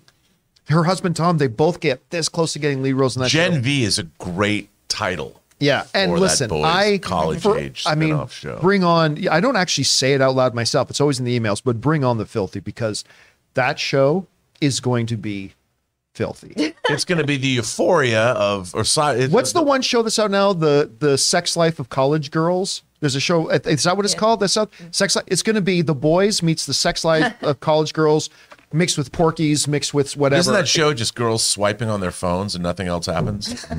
Um, no, I think that's your Saturday night. You get confused oh, wait, sorry. All right, what's next? K Major says Bob Chapek is a Skrull. That's why he's right. It's a Skrull. Yeah, he must have been replaced. This Bob Chapek actually did something right. It must be a Skrull. it's the bearded versus the unbearded. Listen, I got to tell you what. I give credit where it's due. Ever since Chapek grew that beard, because that's a not. I could. I couldn't. I can't wear a beard. You can wear a beard. Uh, there's. I, I think there's a lot of guys who can't wear it well. Chapek rocks that beard. He looks really good, and ever since, he's been making some okay decisions. Mm-hmm. I don't Because know. he's a Skrull. This is it's the Skrull thing. The beard is the dead giveaway. All right, what's next? Andy says to what Rob said, if they make a world's finest movie, how careful do you think WBD and filmmakers would be with it? Regardless of one's opinion on the film, the Batman and Superman IPs were damaged by Batman v Superman. It's uh, look. I'm not going to deny that, even though I am a fan of Batman vs Superman. I, I like the film. It wasn't as good as it could have been. It was certainly wasn't as successful as it could have been, but I liked it. I, I had a good time with it. Um, I think, you know, and there, there's going to be some disagreement on this. I think they are going to be very careful with with all their stuff. I, I think the very fact that they looked at Blue Beetle and said, "This is great. We're going to promote this." There was that little horror film that's coming out too from the Evil Dead. Evil Dead The- Rises. The Evil Dead Rises. which they drop a, a trailer on Monday. which you know the previous regime was this is going to be a straight to HBO thing. The new one's like, no, this is really really good. We're going to promote this up to being theatrical. The fact that they axed Batgirl and stuff like that because it wasn't good, I think they're going to be very careful with this. Now listen, you can be as careful as you want to be. Doesn't mean it's going to work. Right. I mean, everybody has bad days at the office. You can be very meticulous and very careful. It increases your chances of doing well. But again, I, I don't think we're going to have a world's finest movie anytime soon. I hope You know what- right, though. You know what though? If we could, I would say that the problem with the Zack Snyder's version, and I liked it, was so it was so dark and oppressive. If you made a world's finest movie that embraced that title and made a Batman Superman, I mean, if you look at that picture of them, the two of them together, that one we just showed, Yeah. if that if that sort of ethos the make make it world's finest and make it bright and i'm not saying bright and sunny you can still have villains and all that you could make a really fun i mean if something had the tone of of like a back to the future with batman and superman a fun romp of a movie. And i'm not saying you have to make it a comedy. I'm talking about a movie that has that 80s fun feel to it. I don't know what that would look like, but there's been certainly comic books they could draw from to do that. All right. What's next? Super Crazy Movie Geek says, will Indiana Jones ever be recast in the next 50 years? Hundred percent guarantee. Hundred In percent 50 years, probably, yeah. Yeah, I mean, I, I don't think in the next six months. I don't think in the first year or two after the movie, after this one finally comes out. But it's too recognizable. It's too valuable of an IP. It's just too valuable. So you can have all the sentimentality that you want. Well, you know, Harrison's our only indie. That's great. Harrison's in his 80s. Right. It's they, they will. There will be another Indiana Jones. One thousand percent guarantee. I don't know if it's going to be in the next five years. No, 50, 50 is pretty much, I, I think you I got a pretty 10. good shot. I really, I think it also depends on the success of this film. And I will, because I, I've always had, I always thought the idea could be um, of a blend of, you know, Harrison Ford telling his story, almost like they did in Young Indiana Jones Yeah. in that one episode when you flash back and you see Young Indiana Jones and you could kind of pass the torch that way. But I think for now, if he can do it, this is the last one he's going to do. He's, Oh, he's pretty much yeah. just said that. So, um, I, but I think within 20, probably. Yeah, see, I think if this thing cracks seven hundred million dollars to the box office, They ain't gonna sit on it that long. Lucasfilm can't get even get a movie off the ground in I four know, years. I know. I know. All right, what's next? Okay, son of John says, "Get well, Ray." Yeah, and of course, for those of you know, Ray is out of hospital now. He's back home. I picked him up from the hospital last night. Took him out to get something to eat. He's What'd back eat? home now. What do you have? Uh, he had fish tacos. nice. Oh, you went to Lazy tacos. Dog? What's that? Did you go to Lazy Dog? We did. He loves the fish tacos we there. tried to go to Badlands, which has the best ribs in the area. Like, uh, but uh, like most barbecue places, we forgot that it was closed on Mondays, so we took him over to Lazy Dog, had the fish tacos. So he's resting up at home. Uh, you probably will see him jump back in the live chat again starting tomorrow, but he'll be working from home for the next week or so. All right, what's next? J Master says, My anticipated comic shows of 2023 Secret Invasion, X Men 97, Agatha, What If, Season 2, Loki Season 2, Ironheart, and Echo. You know, we didn't really talk much about what if or, or bring up what if. Um, again, that's the second season, so that doesn't really count or qualify. We're talking about first seasons. I, yeah, what if to me was it was hit and miss. I there was a couple episodes that were great, yeah. and a couple episodes that were like, well, that was a waste of time. But uh, I would have liked it more. I, I, w- I really did like it. I actually really enjoyed it. I just remember getting so excited about the Doctor Strange stuff that they did, which was my favorite stuff inside of it, and how it was going to play into multiverse. Yeah, nothing. Yeah. No, nothing. And Listen, I was like, well, it had nobody nothing to do believed with me. it. Nobody believed me when I said, because I said this once, and I said, um, "You do not have to watch What If. It's not going to have any relevance on anything. You're going to be able to watch everything." They else. sold it like it did. And Yeah, they sold they it did. like it did, but then you watch movies like, yep, if somebody never watched What If, they Right. wouldn't be missing a thing. The whole Ultron thing and like how all that was going to play, and it's just, I it love just- that. I did too, but it's just going to play into season two. It's not going to play into the MCU as a whole. Doesn't All seem- what's next? Bummer. Chef Bianis says, Do you think a big name like God of War could have an impact in the box office for Black Panther? It comes out two days before the movie. I'm personally more excited about the game than Black Panther. I don't really think so. Look, will it have an impact? Sure, it'll have an impact, absolutely. But uh, even the most hardcore, and I know some pretty hardcore gamers, uh, they know, yeah, it's on my PS5 or my Xbox. I can come right back to it. I'm just going to step out for a couple hours, go what, see this that's movie. what and come- gamers do. I've had those those situations where like, oh, this is amazing. This is coming. out. I'm gonna go see uh, Black Panther, and then when I get home, I'm gonna play some more God of War. Like I've done that with other games and movie Yeah. combos. Now, are there some people who are like, Sure. I can't step away from my game? Listen, you're talking to a guy who would play World of Warcraft with a two liter bottle of Coke beside me, drink all the Coke, and then reuse the empty bottle so I wouldn't have to go to the bathroom and leave my game. Just don't forget that's not Coke anymore. Yeah, just remember that is not apple juice in the Coke bottle. A lot of piss bottles in there. Seriously, I would get a loaf of bread, a jar of peanut butter, a two liter bottle of Coke, and I would not move from my station. Did you use a funnel? I had That good was a good idea. You know, all of a sudden you thought it was Waterworld Good and aim. a mistake. Just good aim, powerful stream, good aim, all good. Uh, so, so I get it. So some people will do that, I'm sure, but I, I, as far as any real tangible, you can feel it impact. I don't think so. I think it'll be okay. All right, what's next? The the stream or what? What's that? Oh man. Oh, all right, what's next? Ron H says, One of two. One, of two, uh, episode 650 of my One Piece journey. After defeating a gas form, mad scientist, and rescuing kidnapped kids being turned into giants through drugs, the crew is on another strange adventure. It's just right up here. Do do do do do. I hear it. There it is. Two of two. Oh, they land in a city of humans and living toys, fighting fish inhabited uh, nearby waters, and a battle royale competition is taking place where the winner gets power giving fruit. Riverdale, who? I thought it's at first from where I'm sitting. I thought that says gets, gets power giving fluff. I'm like, okay, all right. Uh, I listen. I'm not going to lie to you.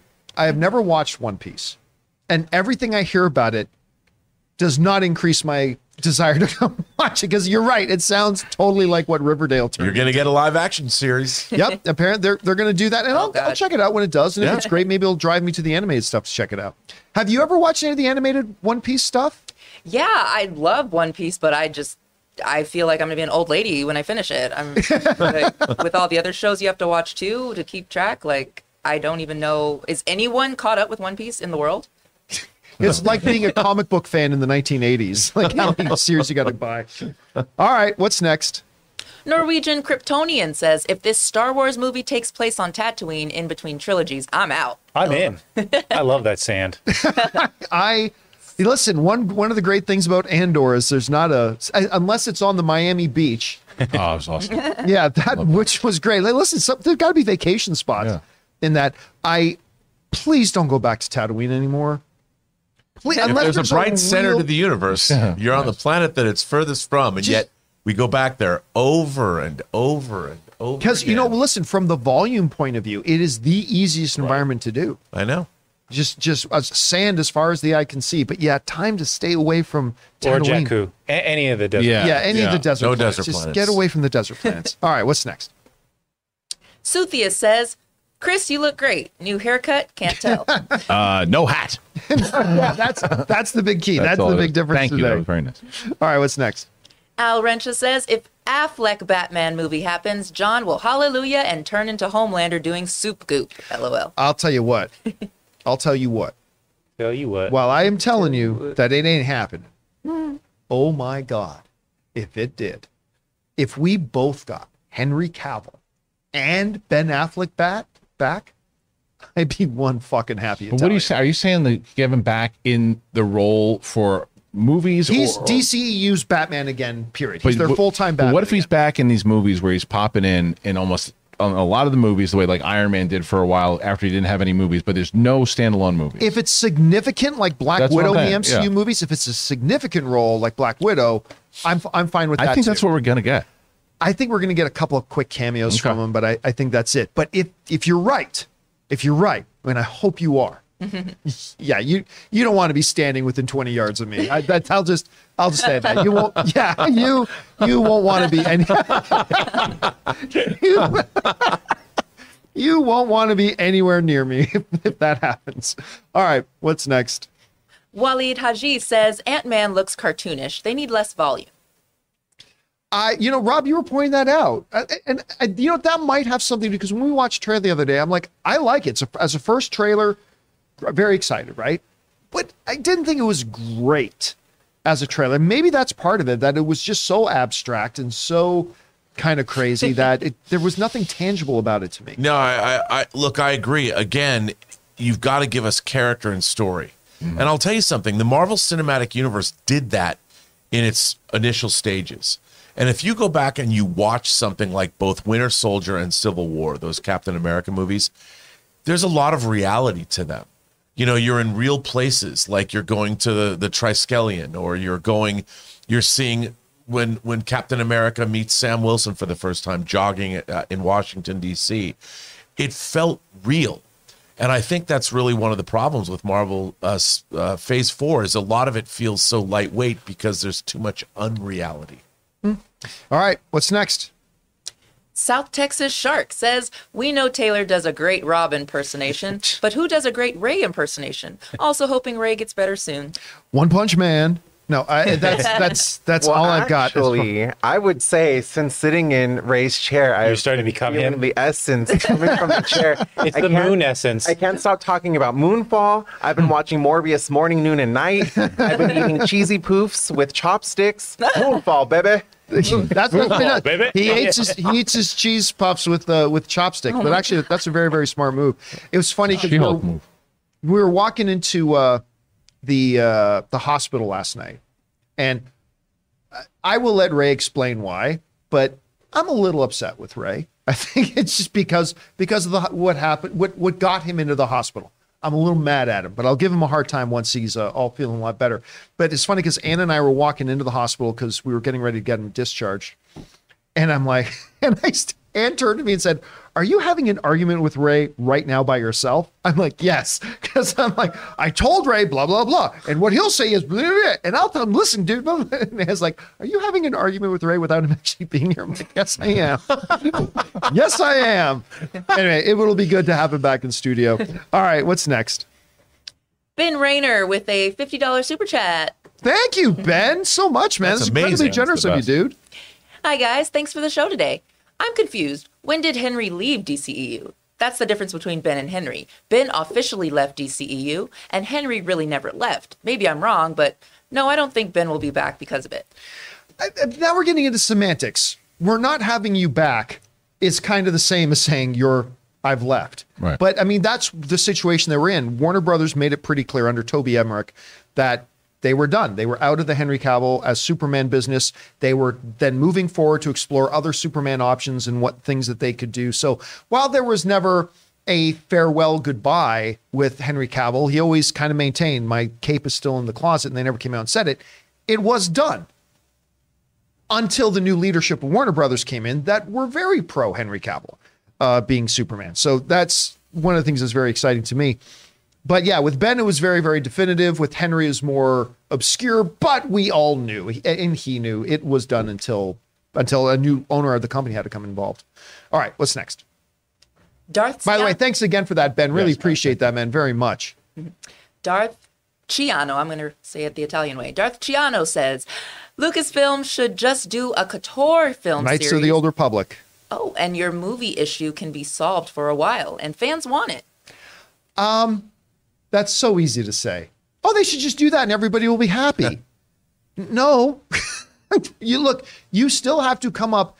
It's like the whole thing about a villain in the film. People always ask me, hey, in the next Batman movie, the next Spider Man movie, the next one, who should be the villain? And I always say, it doesn't matter. It straight up doesn't matter who you make the villain because all that matters is do you write them well? Because Doctor Doom is arguably one of the top two or three greatest villains in comic book history, and they've done him three times and it's never worked. so you can say, well, do a Knights of the Old Republic movie. Well, that's that's great, but it doesn't matter what you say your next movie is. You've got to get the right filmmakers, the right writers together. You got to have a strong idea for a story. You got to be able to execute that well, devote the right resources to it, bring the right people together, everything. So you can make a movie called uh, Ninantu the Twi'lek, and Ninantu the Twi'lek can become an Oscar-winning film. It's a stupid idea for a movie, sure, but if you do it all right, it can be the best picture. It doesn't matter. Well, John, look at Andor. Who wanted Yes. to show? Who wanted a show Yes. about Andor? When when Andor was was announced, I was like, I don't know. And then Tony Gilroy's coming in doing this. I was like, it depends. If they're going to show the other side of the Empire also and give you kind of well fleshed out characters, then that show could be something. If they're going to fo- focus on the spy thriller, then that show could be something. That's exactly what it is. Now, I agree though that they should be able to go into um, Knights of the Republic and that area. The problem again is what we were talking about before, and also coupling it with what we were talking about with House of the Dragon. House of the Dragon is great because it's a great adaptation. Mm. And the thing is, when you look, if you've read the Ice and Fire, you know what's going to happen. You know, but it's a question of execution. Same thing with Game of Thrones. That's why, again, where I've heard certain things where they want to, uh, Lucasfilm wants to stay away from their novels. They want to stay away. They don't want to adapt into their novels, and I think it's ridiculous. They have all, and Kathleen Kennedy at one point has come out and said, "We have no source material." What are you talking about? Well, I mean, they've shown a willingness to take elements from not the, the, not the same, universe, not the right? same. Like yes, yeah, but not the same. You could make a Knights of the Republic series, right? Uh, and and make it the make it the, the story. And if you've played the game, you know the twist, right? If you play the game, you know. I would be great with that because I want to say, how are they going to reveal that? twist? Yeah. and how are they going to? Because you can then take things and turn that into movies. I still think their movies, what they should be doing. Mandalorian, when they finally announce a series finale, let's say it's December 17th is the series finale. Well, on December 24th, the the actual series finale movie comes out and it'll be out in theaters and then it'll be on Disney Plus in January or February or whatever. And you can you know the material, you have the stories, you have it fleshed out, you could work on it.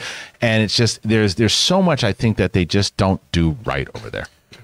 I think one of the problems too is that all the people, all these creators they hire want to put their own spin on this material, which I can understand.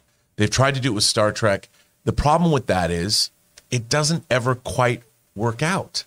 And they need to find somebody like if you look at House of the Dragon, Ryan Condal was developing a Conan the Barbarian series for Amazon that never happened.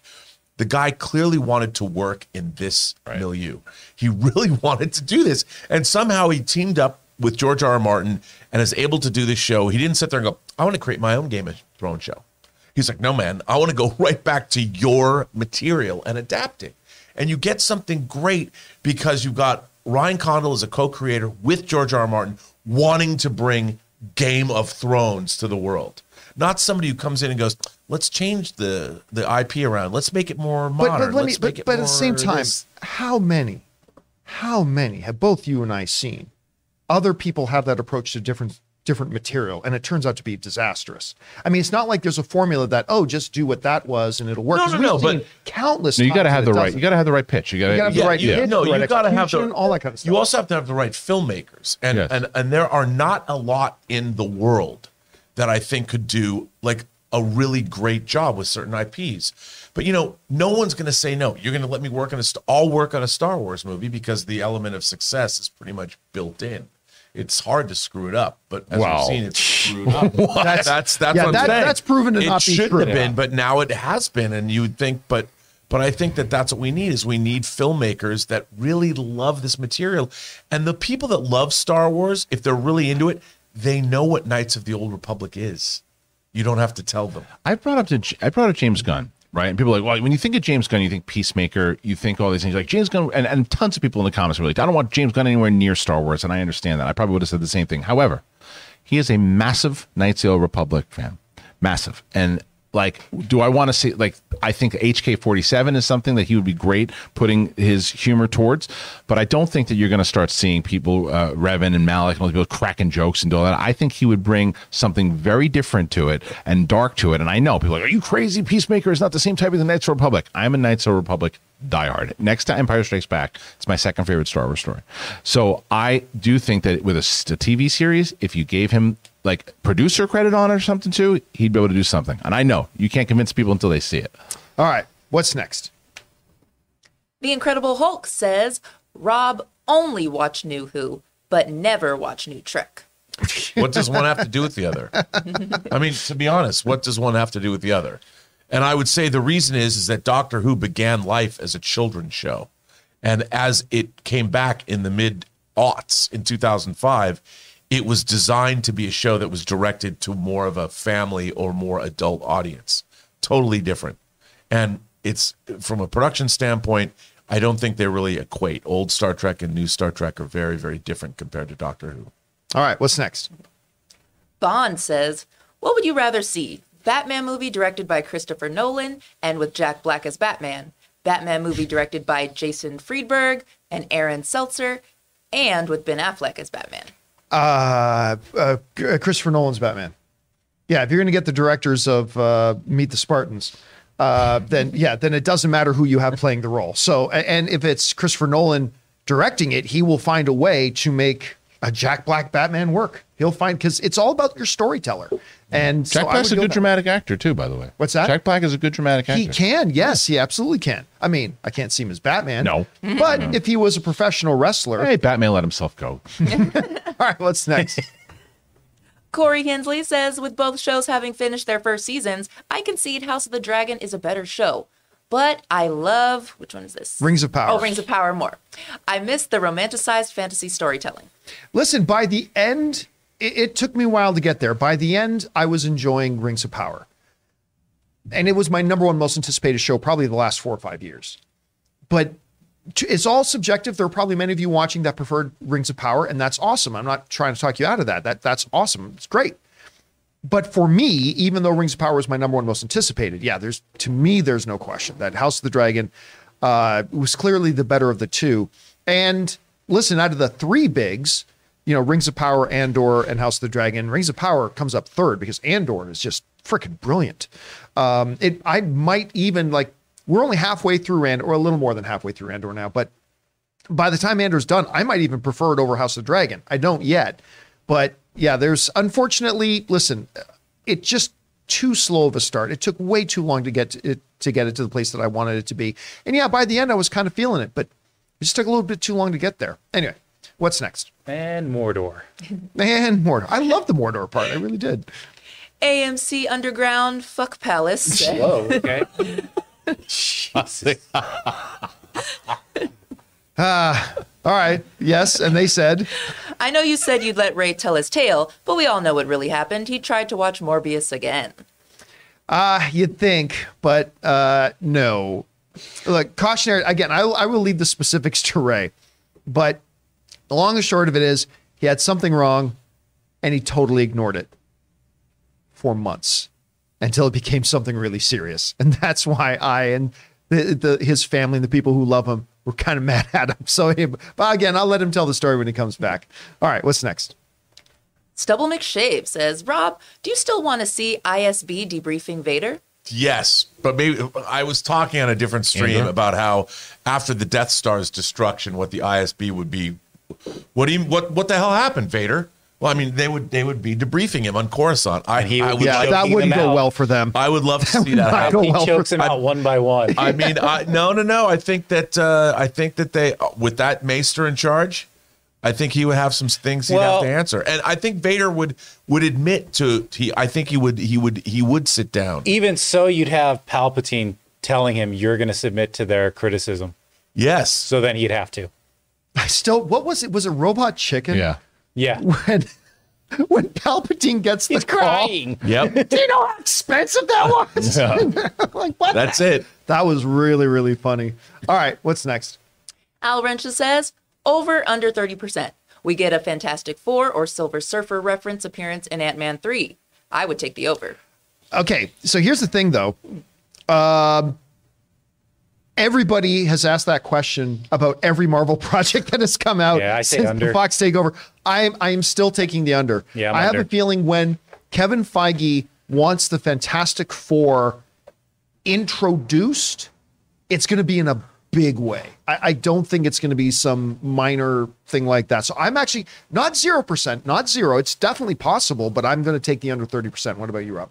I don't know about necessarily direct Fantastic Four references, but there's going to be references to the M- the greater MCU, especially after the result of Endgame, because of the quantum realm. What do you think? I think under, but I would take the over that Doctor Doom's probably going to show up in um, in Wakanda. I think in the post credit. Yeah, we've we've talked a lot about that, so we got that coming as well. All right, what's next? Josh Benang says, Hi, the John Campea Show crew. Would you still consider it a win if Affleck's script is made into a movie with Batfleck returning, but with a different director? That way, Affleck doesn't have as much on his shoulders. I'm going to say something kind of weird. if I had a choice, and I knew Ben could only either direct or star in it, even though he's my favorite Batman, I would want Ben Affleck directing it. If it had to be one or the other, I mean, obviously, idealistic world, I want him doing both. I want him to star in and direct this film.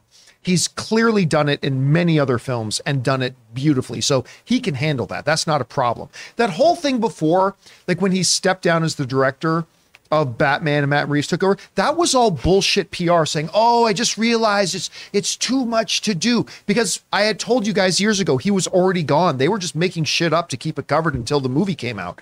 So that was all bullshit when they were saying, "Oh, I just it's really a heavy burden for me to do both." Not true. Ben Affleck can do both, and when he does, his movies win Best Picture at the Academy Awards. So that's not a problem. But if it had to be one or the other, you might be surprised to hear me say I choose for him to be a director. Rob, You know, I I I would agree with that, but I also think that people forget that Ben Affleck. I can only imagine as a director how miserable he must have been doing Joss Whedon's version of Justice League, because he had gone all in with um, Zack Snyder.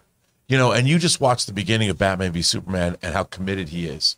I can only imagine. Then the rest of his life. I mean, I would have been drinking too, and his marriage was kind of all this craziness that was happening in that part of his life. I think with that gone, and and him, but it was in a- before that. It was like he's he's talked about him and Matt Damon talked about it. Started right with Batman versus Superman, Right. And it was just he was miserable doing that right was from the beginning. right. But I think he was miserable because of stuff that was going on in his life too. well, yeah, that's definitely part of it, and, And that think- exasperated it. Yeah, and I think he's in a better place. And I think, uh, look, I would just love to see.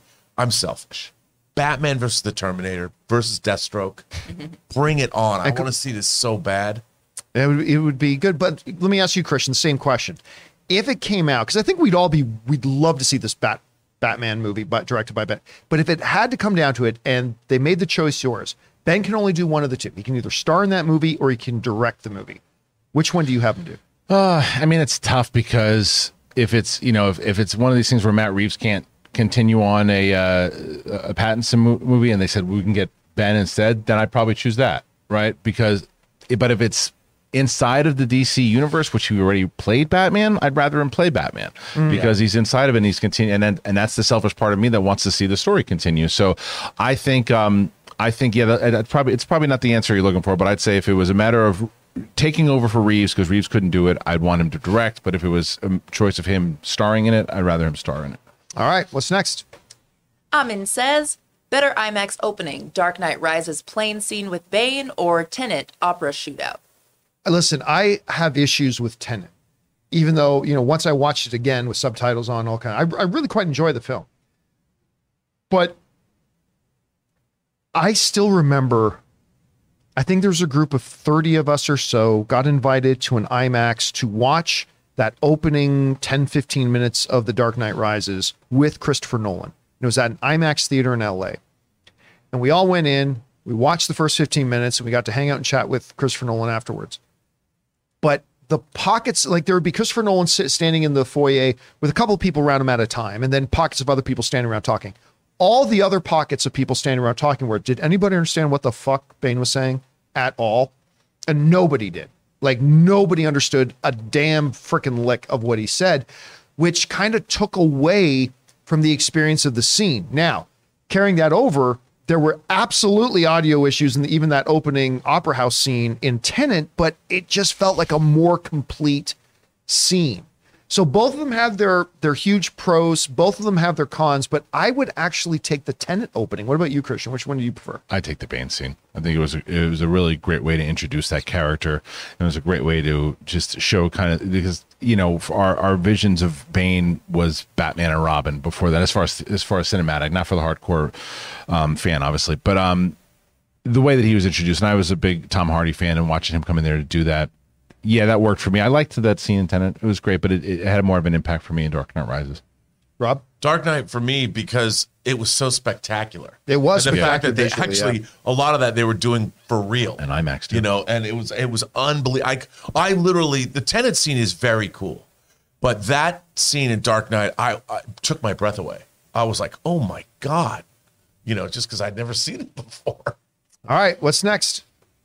Andy Page with a 22 super chat. Wow, thank you, Andy, just to be supportive. Thank you so much, man. Sam Fisher says, Christian, what did you think of Sandman? Well, I didn't finish the whole thing still, and it's one of those things where and and and but that's not to say I didn't like it. I loved it for what I watched. I've watched like the first like five episodes, and I loved it. And I just the problem is with all the stuff that I got going on, you know, you know, Yeah. covering stuff on on the channel, and I was like, okay, well, I got this, I got this, and I never got back to it. And I'm finally watching like The Patient was a show that I've been wanting to watch forever, and oh, I'm yeah. watching that show now.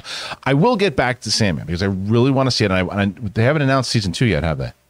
No, No. they have not. So I think that once they announce season two, I'm going to fire back into it. I really enjoyed the show. I just never had a chance to finish it. Do you watch the Great British Baking Show? No, I hear great things though. I do hear great things. I am going to start watching that just because Yeah. you and Aaron keep telling me. And to Brett, watch Brett it. Sheridan talks It's about just an all the time. uplifting hour Yeah. of TV. Yeah, I hear- All right, what's next?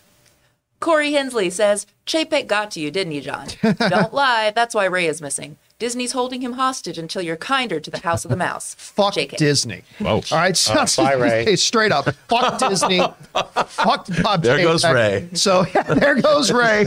Jettisoned. It's like wh- what? It's like it's like uh, what was it in Loki? No, it was in uh, Infinity War when they're uh, we'll, we'll kill uh, your brother. Go, go ahead, kill him.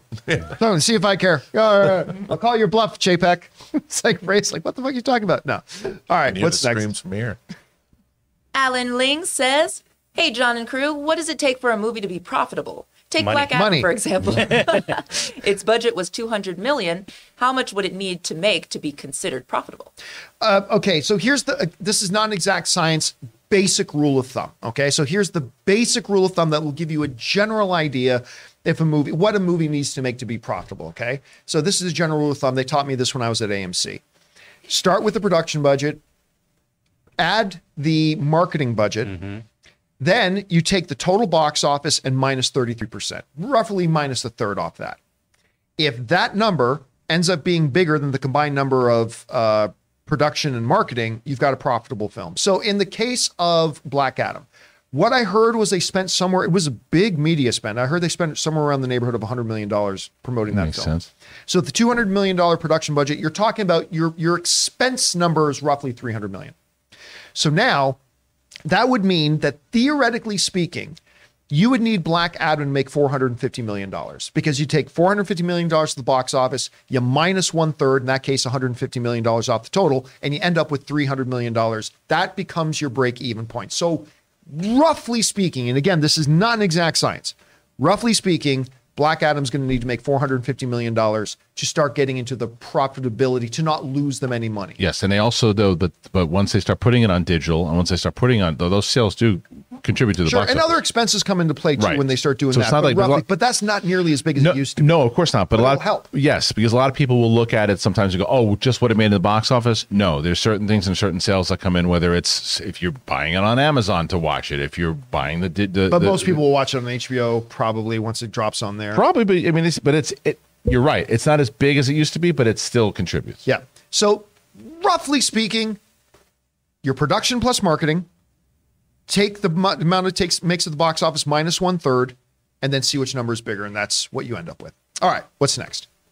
J Master says breaking. Marvel has just released the first trailer for the Guardians of the Galaxy holiday special to debut November 25th on Disney Plus, guest starring Kevin Bacon. Yeah, we actually saw this. Taylor was showing this to us before the show started. We actually watched it before they officially released it, um, and we'll talk about it tomorrow. We'll, we'll, we'll talk about it on tomorrow's show, but I am excited to talk about it. We didn't make it a topic because it wasn't officially released yet, so we didn't want to talk about it. Then they officially dropped it as we were doing the show. We'll wait on it and we'll talk about it tomorrow. But yes, they did. And the Kevin Bacon part was pretty funny. But we'll talk about that tomorrow.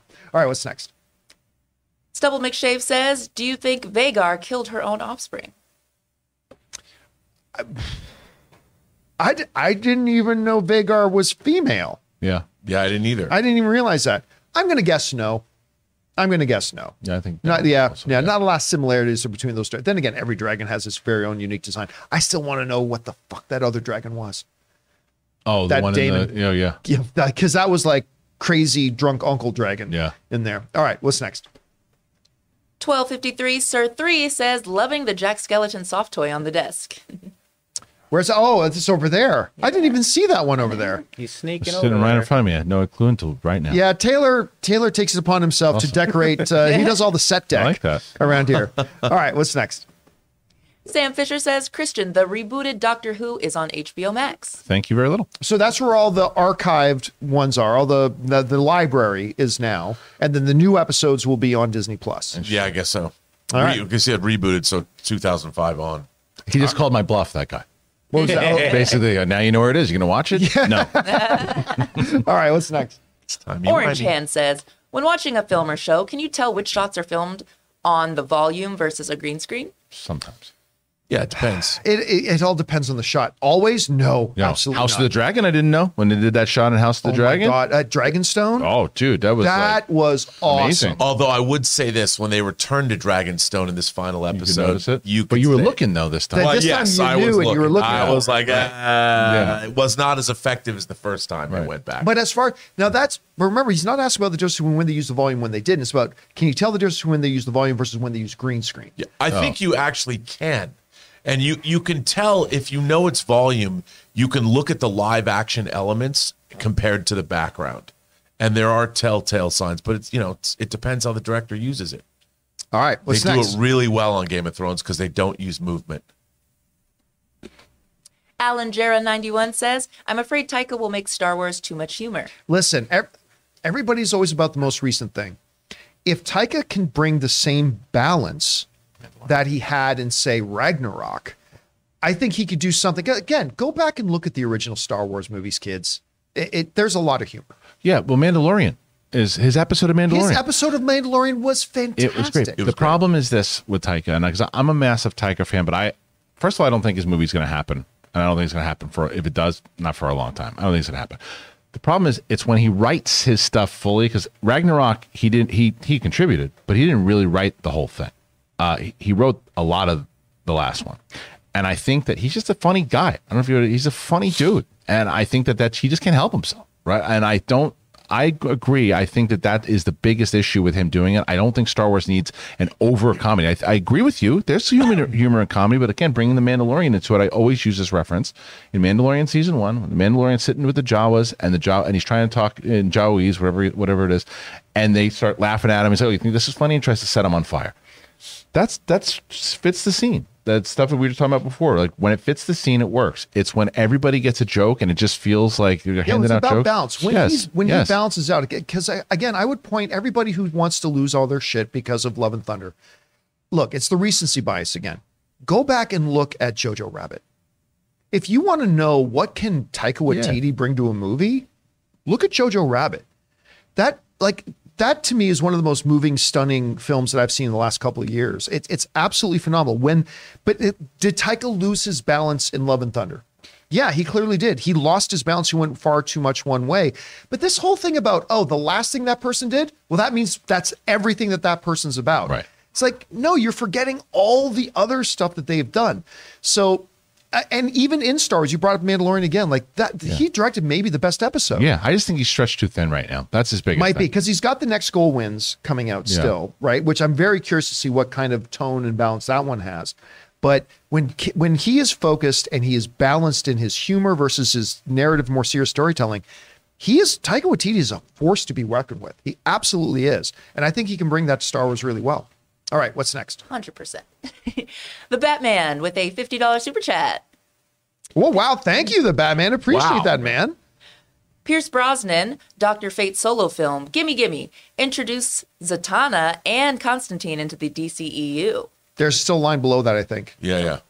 Got to bring that back up. There's a line below. There you go. Oh, th- into the DCEU through it as well. Eh, mm.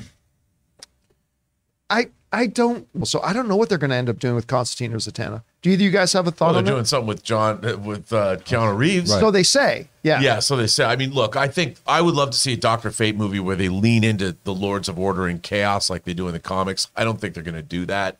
Not yet, anyway. I think Yeah. that even you look at this, the more obscure, not like whether it's Guardians or Ant Man, all these movies of Marvel, they, they waited. They waited a while before Yeah. they did. You got to reestablish because we're we're we're rebooting it really. So reestablish the hardcore characters, the Superman, you know, Flash, like all those characters first. Get the ones that people are familiar with, and then start playing with the Doctor Fates and those other ones. I agree. But God, I did love Pierce Brosnan as Doctor. He was great. Great. Yeah. But I mean, you know, it would be hard. Pierce Brosnan is, is older. So what are you going to do? Right. Start making Doctor Fate movies till he's 70? Well, the great thing about the Doctor Fate character, though, is you don't really need him to do any of the physical stuff, right? That's, yes. Right. like he puts on the a helmet, on and he's a could CGI anybody. character, Yeah, or true. you know, he's um, or he's uh, I don't know, Scott Speedman under, underneath Matt. Who cares? All right, what's Wow. next? There's a pull. Let's see. Oh, Jeffrey Hemphill with a $20 super chat. Oh, thank, you, Jeffrey, so much just to be supportive. Thank you, man. Sam Fisher, I'm going to miss watching Doctor Who on BBC America. I've been doing so since I was little, but I do think it'll reach a wider audience on Disney Plus. Well, I mean, I think you can probably still watch all of your archive stuff on BBC if that's. I mean, if you're in the UK, that there, but all the new stuff on Disney Plus. But again, if you're in the UK, it still is going to be on BBC. Um, will it get a wider audience? I don't know. It's going to be interesting to find out. Yeah, it's just intimidating. I think if I hear myself say like, I don't know if I'm going to watch it. I think it's just intimidating. I don't even know where the hell to start. Like you say, don't watch the '60s one, but isn't that the first? Don't watch that one, but watch this one. It's like, but will I be confused if I watch it? It's like it. there's a Start lot. watching 2005. It- what? The only Right. reason someone said earlier, why do I recommend watching newer stuff? Because the kind of show it is Yeah. changed drastically. Well, sure, but do you lose anything with the lore? Do you? do you- That's what I mean. Sure, That's right. You do, but you know what? I think they do a really good job during the Russell T Davies era. The writer who comes back now, they do a good job reestablishing the lore starting in hmm. 2005. All right. What's next? Al Rencha says, keeping in mind that she was revealed to be a former S.H.I.E.L.D. Agent, how do you think we will get Hawkeye's wife in Secret Invasion? I don't know if we are. Are, are we uh, like is uh, are we even getting Hawkeye in Secret Invasion? Probably not. I don't think we are. Might get her. She might, we might get her. Can we, We- like we could. up. I mean, listen, that was one of the more No interesting things to me. That was one of the more interesting things to me about Hawkeye was the stuff with the wife. They get were way too slow in getting to it, Yeah. and the whole MacGuffin of it was the watch, right? Yeah. the whole MacGuffin of the watch turned out to be a total waste. But still, that was one of the more interesting things. That if they ended up doing a Hawkeye season two, I would check it out just for that story hanging story thread. But I don't know if they're going to get into it in uh, Secret. I mean, I think Secret Invasion does a really good job of p- picking up threads that were established in Captain Marvel. all right. What's next? Manpreet Kaur says, have you heard anything about Patty Jenkins' Cleopatra movie with Gal Gadot? Wasn't that running into some problems? I remember, Yeah. wasn't it like a year ago that we talked about that? I can't, it's been so long ago now, I, I cannot remember, but I thought it got, thought the rumor was the fact that she was working on that Star Wars one, and then she was working on the Cleopatra one, but she went to work on the Cleopatra one uh, because she wasn't doing Star Wars anymore, and then she's like, I don't know. It's it's, it's Yeah, I honestly, right now, off the top of my head, I do not know what the current status of that project is. Don't I don't know either. All right, what's next? Matt Boyle says, just watch Michael Mann Heat for the first time. It was amazing. I might have to put it in my top 10 list. I need to read the new Heat book that just came out. It's good. I, I was going to say, have you read the that book yeah, book? I've read the book. It's both a prequel and a sequel. Yeah. So it's kind of like Godfather 2. Yes, yes. In a way, it's kind of like Godfather 2. And you know, he's talking about turning it into a movie, which I don't quite understand because it would all have to be deep fake recast. probably. Yeah, maybe. But it looks. I mean, it's really the book's really good. You'll read. You'll sit down. I and- started it. I loved it. It's great. Yeah. It's really Heat's good. one of my favorite movies of all time. Oh, oh it's fantastic. So good. All right, what's next? Suthia says, Janet, there's something I never told you. Kang smirking at Hank. Your dear old wife got some of that Kang Kang. Y'all, what if they made a child and it's the MCU's Nathaniel? That'd be wild. No, they're not going to. They're not going to do that. They're they're definitely not going to go. I assume you mean Richards when you say Nathaniel. That that is Reed Reed and Sue's son's name, right? That's Nathaniel. no, the uh, Franklin is their son. Franklin. Who am I thinking? You know what? Nathaniel- I'm thinking of, I'm thinking of X Man. Yes. I'm thinking of X Man. Yes. That's that's what I was Nate. thinking of. Yes. Reed, uh, Reed and Sue's son is Franklin Richards, who, of course, is uh, the problem with Marvel in their comics is that you used to have Omega level. That's that's what they called it, right? Omega level. And then they started having characters that were above Omega level. And Reed Richards was one of those first characters. Like when they first introduced Reed Richards, this was a kid who is he's a mutant. He's Reed Richards and Sue Storm's son. He was even as a child, he was creating universes. I still it's one of the most stunning pieces of art actually in comics that really stands with me. You see this like toddler Reed Richards kind of ah, with his hands like this, and he's literally created a universe. And it's like he was just one of those characters, but I don't know if they're going to go that way. I think that it's a possibility that Michelle Pfeiffer might have had a relationship with somebody in the quantum realm. Think so? She was there for a while. Oh, I don't think they will. Something I didn't tell you. I don't think that's what they didn't tell her. I don't know. Maybe. Maybe she got a freak on in the quantum realm. Who knows? All right, what's next? Chris Miner says, rewatched Up because I haven't seen it in a bit. The opening sequence is a masterpiece on its own. It was the first time I cried in theaters. I have no problem saying it's one of the greatest openings to a movie of all time. And, and I, I'm not just animated, not just whatever. Because the first time I saw that movie, and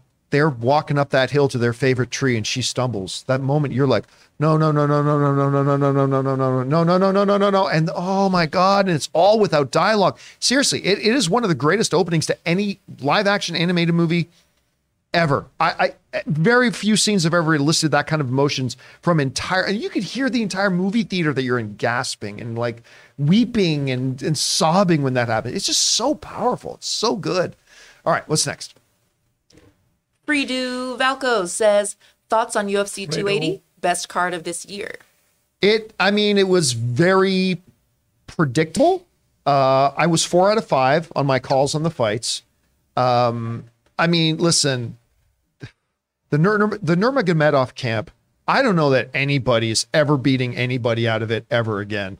I mean, it it is crazy. And when you've watched Oliveira and the way he has dominated this division for the last little while, and, and that, but but Islam is a he's a Nurmagomedov pupil. I mean, he is unstoppable right now. The only guy who can beat him right now is if Khabib came out of retirement. If his mentor came out of retirement, and and that that's it. That's the only guy on the planet that I think can beat him. It's insane. So, uh, but it was a great card overall. Uh, fabulous fights. Uh, it was unfortunate about the TJ Dillashaw fight, the fact that his shoulder got dislocated in the first 30 seconds. How that dude, for those of you who haven't heard about this, so TJ Dillashaw is fighting for the title. His shoulder gets separated and dislodged in, in the first 30 seconds, and he finished the round. Dude couldn't beat him. The champion couldn't put him away. He survived the entire fighting with his shoulder like dislocated. It was listen. I'm not a big TJ Dillashaw fan at all, at all. But that dude got a lot of respect for me from me after that. it was pretty crazy. Anyway, it was a great card. All right, what's next? Let's see. MCM sends in support to the super chat. Thank you. And also Rami Forever sends in some support to the super chat. Thank you well. guys so much. And that'll do it for today's installment of the John Campea Show. Thank you so much for being here, making the show part of your day. Big special thank you to all you guys who sent those super chats. Number one, because you gave us great fun things to talk about. But number two, you supported this channel as you did it, and all of us involved with the John Campea Show. Thank you guys so much for your support. Also, a little bit of an announcement, a little bit of a bonus for all you guys who stayed around all two hours right to the end. Gonna let you guys know. I'm not exactly sure what time, probably somewhere around 9, 9:30 tomorrow night. Robert and I are going to be doing a Black Panther Wakanda Forever reaction watch. Uh, of course, the premiere of the movie is tomorrow night, so the reactions are going to start pouring in after the premiere is done. We are going to be doing a reaction watch. I hope you guys will join us for that and come by and hang out with us as well. So, until next time, guys, I want to thank the people in the room, starting with Mr. Robert Meyer Burnett. Robert, where can people find you guys online? Uh, you can find me on Instagram at RM Burnett, find me on Twitter, Burnett RM, or find me on my own YouTube channel, Post Geek Singularity. And of course, joining us today, Christian Harloff. And by the way, guys, you know, you guys should absolutely check out Christian's YouTube channel. He's getting close to 60,000 subscribers. Go on over there, subscribe to his channel, bump that number up over that milestone. Anyway, Christian, where can people go and do that? Well, thank you very much for that, John. Yeah, absolutely. We're trying to get to 70 by the end of the year. And we have, I just, as I showed him, I did my Game of Thrones House of the Dragon reaction. That one to me, that really got me. So if you want to check that out, please It's do. It's worth tuning into. yeah, my show, my big, the it's the Big Thing shows, Sith Council, and Capes and Cows. Would love to have you guys over there and tell me that you found me from the John Campea show. And of course, I want a special thanks to everybody behind the cameras as well. Taylor over there doing his thing, Jonathan Voico running our show, and of course, Alu Moana. Thank you again, guys. And a big thank you again to all of you. Make sure you guys click the thumbs up button, leave comments, subscribe to the channel. All that stuff helps spread our videos to a wider audience. Don't forget to come back tomorrow, guys, for the next episode of the John Campea Show. We've got an open mic a little bit later today at 3 p.m. Los Angeles time. For those of you who are long time viewers, like all the way back to the early AMC days, you guys right, might remember Brooke Chavez. Uh, she's now Brooke Solis. She will be in here doing open mic with me a little bit later today, so keep your guys' eyes open for that. So, for everybody in the room, my name's John Campea. Thanks a lot for being here, guys. And until next time, my friends, bye bye.